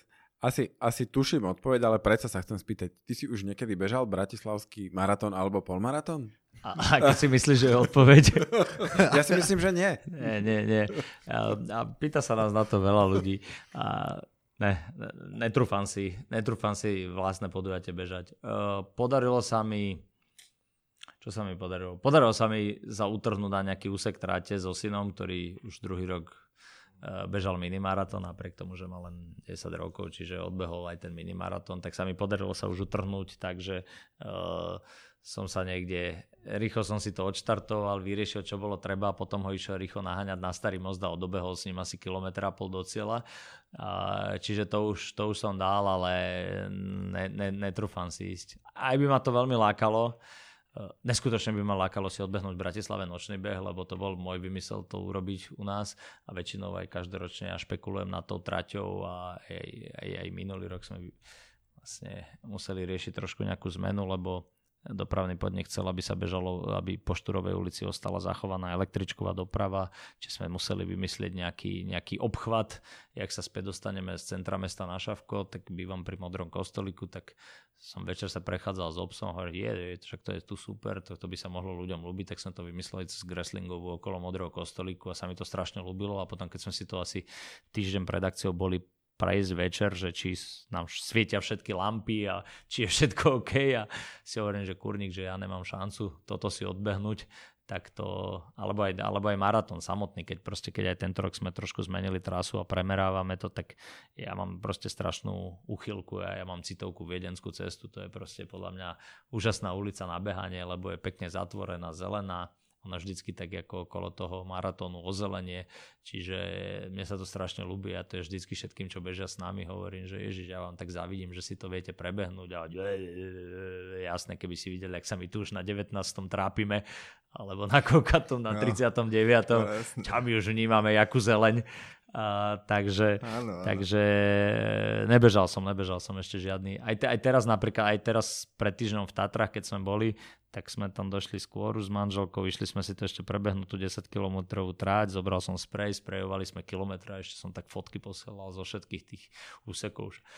Tuto pôjdete tak pekne k Popradskému plesu, tuto pekne okolo Štrbského plesa, trasa je krásna a tak ďalej. Akože e, v dobrom slova zmysle závidím tým ľuďom niektoré tie tráte, lebo strašne rád by som si to akože súťažne aj odbehol, lebo akože väčšinu tých tráti som vždycky vyšpekuloval e, nejakým spôsobom, tak e, ale nebežal som ešte žiadnu zatiaľ. Na začiatku ešte teraz eh, si spomínal, že eh, keď si bol teda ešte vo svojom bývalom živote futbalista, tak beh bolo to, čo nikto v podstate nemá rád, lebo to je tá nudná časť toho tréningu. Hej. Teraz si na tej strane, kde teda beh je asi 100% toho, čím sa profesionálne zaoberáš, predpokladám plus minus, trénuješ behanie ako zodpovedný zodpovedný bežec, to znamená, že máš tréningové plány, máš prístup k najlepším trénerom, si teda takýto ten zodpovedný bežec? Uh, nie, nie. Preto mám strašné pochopenie pre všetkých hobbybežcov. Som väčší začiatočník, ktorý je absolútne závislý od toho, ako beha jeho manželka. Čiže aktuálne vzhľadom na to, že je tehotná, mám totálny útlm ale vysí nado mnou kliatba toho, že budúci rok uh, budem mať 40 rokov a mi slúbili, že mi uh, kúpia maratón v New Yorku. A, takže vyhlásim asi za chvíľku, že 500 e, dní do podujatia a budem sa musieť ako začať asi aktívne pripravovať. takže, takže nie, nie, som taký, že behávam aj behávam väčšinou vtedy, keď mám čas. Uh, Čiže uh, ako náhle máme takto sezónu, jak teraz aktuálne sa nachádzame, že máme každý víkend nejaké, nejaké podujatie, tak uh, je, ozaj behávam zriedkavo. Potom, keď si nájdem čas, tak za 4 dní 4 krát ideme bežať, čiže absolútne žiadnu pravidelnosť ani nič podobné do toho nedávam. Čo sa samozrejme hneď odzrkadli na mojej výkonnosti, kdekoľvek chcem ísť, predbieha moju ambícia všetok môj uh, tréningový plán a všetko, čo mám natrenované, ale preto chápem absolútne všetkých hobíkov a, a, a nemám s tým najmenší problém a som presne ten, ktorý došprintováva do cieľa a strašne sa vytešuje, že sa potom o tých 500 sekundy zlepšuje, čiže, čiže som akože presne úplne tak. z uh, totálnej hĺbky štartového pola športovec. Dobre, no z mojej strany myslím si, že sme toho relatívne dosť povedali o, o samotnom behu aj o tebe a, ako o človeku a, a o tvojej kariére. Skúsme to možno uzavrieť tým, čo najnovšie chystáš alebo chystáte v rámci vašich projektov, na čo sa môžeme tešiť, eventuálne nejaké, na, nejaké novinky možno, že kde ľudia môžu odsledovať to, čo pripravujete, nejakú stránku alebo Instagramový profil, keď už sme sa toho dotkli. aktuálne, aktuálne je útorok, je, že?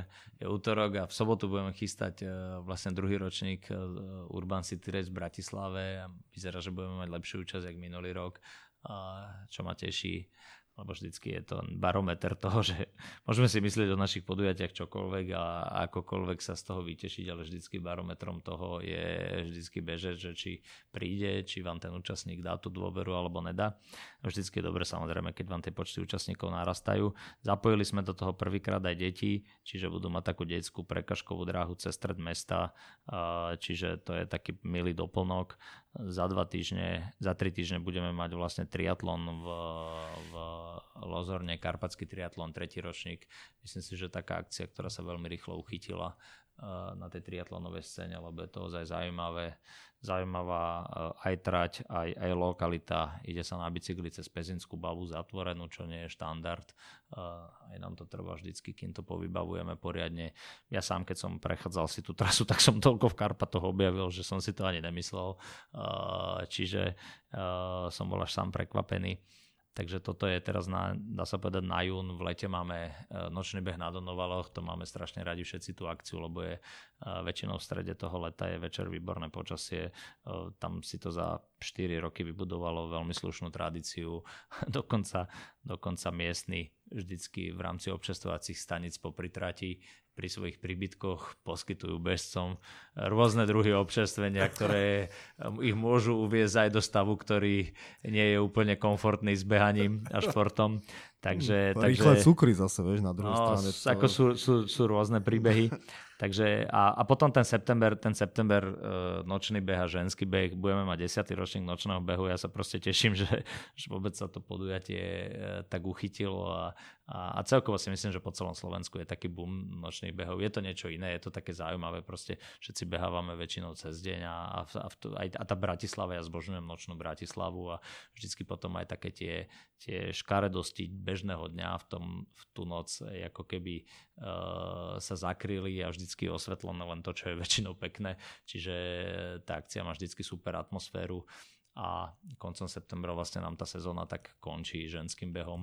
To je pre nás všetkých chlapov najkrajšia akcia v roku, lebo, uh, lebo tam pozerať sa na baby je super. Čiže, čiže tam, uh, keď sme sa bavili na tému dobrovoľníctva, tam nemá, to je jediná akcia, kde nemáme ozaj s dobrovoľníkmi problém. Dokonca, dokonca minulý rok sme museli vystriedať dve zostavy mužských odozdávačov medailí, lebo keď sme dali súťaž na Facebooku, že kto chce odozdávať medaile v cieli, tak sa ich toľko prihlásil, že sme losovali a aby ako boli spokojní, tak sme vylosovali dve skupiny, čiže jedni odozdávali na 4 km a jedni odozdávali na 10 km, takže to je, to je akcia, kde, kde máme kde ozaj s dobrovoľníctvom, ktoré bolo jednou z tém, nemáme žiadny problém. No. A akože keď prejdem na tú vážnejšiu notu, tak fakt minulý rok bola, mali sme vyše 2000 báb, čo bolo super, teraz sme to nastavili na 3000, uvidíme, či to vyjde, lebo to som povedal aj na začiatku, že ten boom behania medzi, medzi ženami je oveľa väčší ako medzi mužmi. Muži už mám pocit, že trošku tak hodne k tomu napríklad triatlonu aktuálne inklinujú, alebo možno aj ku trailu, čiže trošku sa z tej cesty odchádza aj do kopcov alebo k triatlonu, e, kdežto, kdežto baby ako keby ešte stále možno z tých fitiek a z tých pilatesov, jog a tak ďalej prešli na nejaké jednoduché behy 4-10 km, možno niektoré polmaratón. Takže ten ženský beh nám trošku tak zatvorí sezónu, čiže to máme taký ako program ešte do konca, do konca roka. Zaujímavý. Hlavne nech sa ľudia hýbu, nech športujú, či už na našich akciách alebo na iných ja verím, že potom, keď budú športovať aj na iných, vždycky si časom nájdu cestu aj na naše a, a prídu a keď už raz prídu, tak verím, že nám ostanú verní. Super, Ďakujeme veľmi pekne. Našim dnešným hostom bol organizátor Bratislavského maratónu a, a množstva, množstva iných behov Jožo Pukalovič. My ti prajeme, nech sa ti, nech sa ti ešte darí. Prajeme ti na tom Jurskom maratóne, aby to bolo pod 3,5 hodiny aby si teda začal dobre trénovať. A tešíme sa na ďalšie vydanie nášho podcastu. Ďakujem veľmi pekne. Ja ďakujem veľmi pekne a verím, že si to posluchači trošku užijú a že tá moja Bratislavčina nebude až takou prekažkou pri tom počúvaní. Pekný večer. Pekný Díky. večer. Ahoj.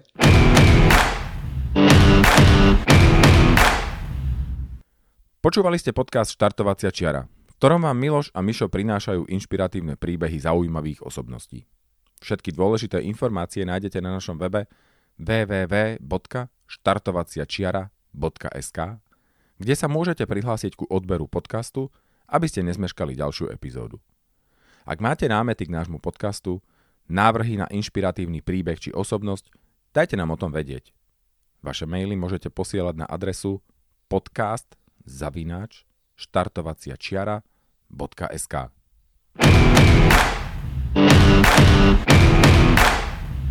Podcast Štartovacia čiara vám prináša coworkingový priestor HubHub. HubHub je pre nás ideálne miesto pre natáčanie, pretože vieme využiť ich komfortnú zasadačku, pozvať našich hostí, v kľude sa s nimi porozprávať a stráviť čas v príjemných priestoroch. Samozrejmosťou je, že tu môžeme parkovať autom či bicyklom, alebo si dopriať dobrú kávu. HubHub je miesto, ktoré ocení freelancer, startup alebo rastúca firma, ktorá nechce mať starosti s vlastným priestorom, ocení dizajn interiéru a kvalitné služby. Nesmieme však zabudnúť aj na množstvo eventov a hlavne komunitu ľudí, ktorých heslom je nikdy neprestať rásť. HubHub v súčasnosti operuje v Bratislave, Prahe a Varšave. To je však len ich štartovacia čiara a táto sieť sa bude rozvíjať v ďalších mestách a krajinách. Viacej informácií nájdete na www.hubhub.com.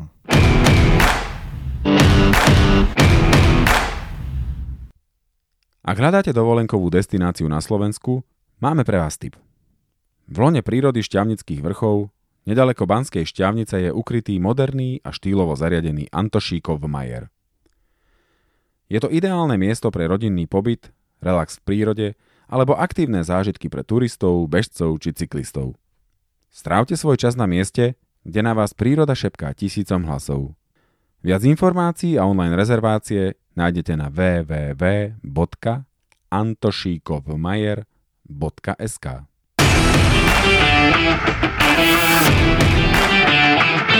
Thank you.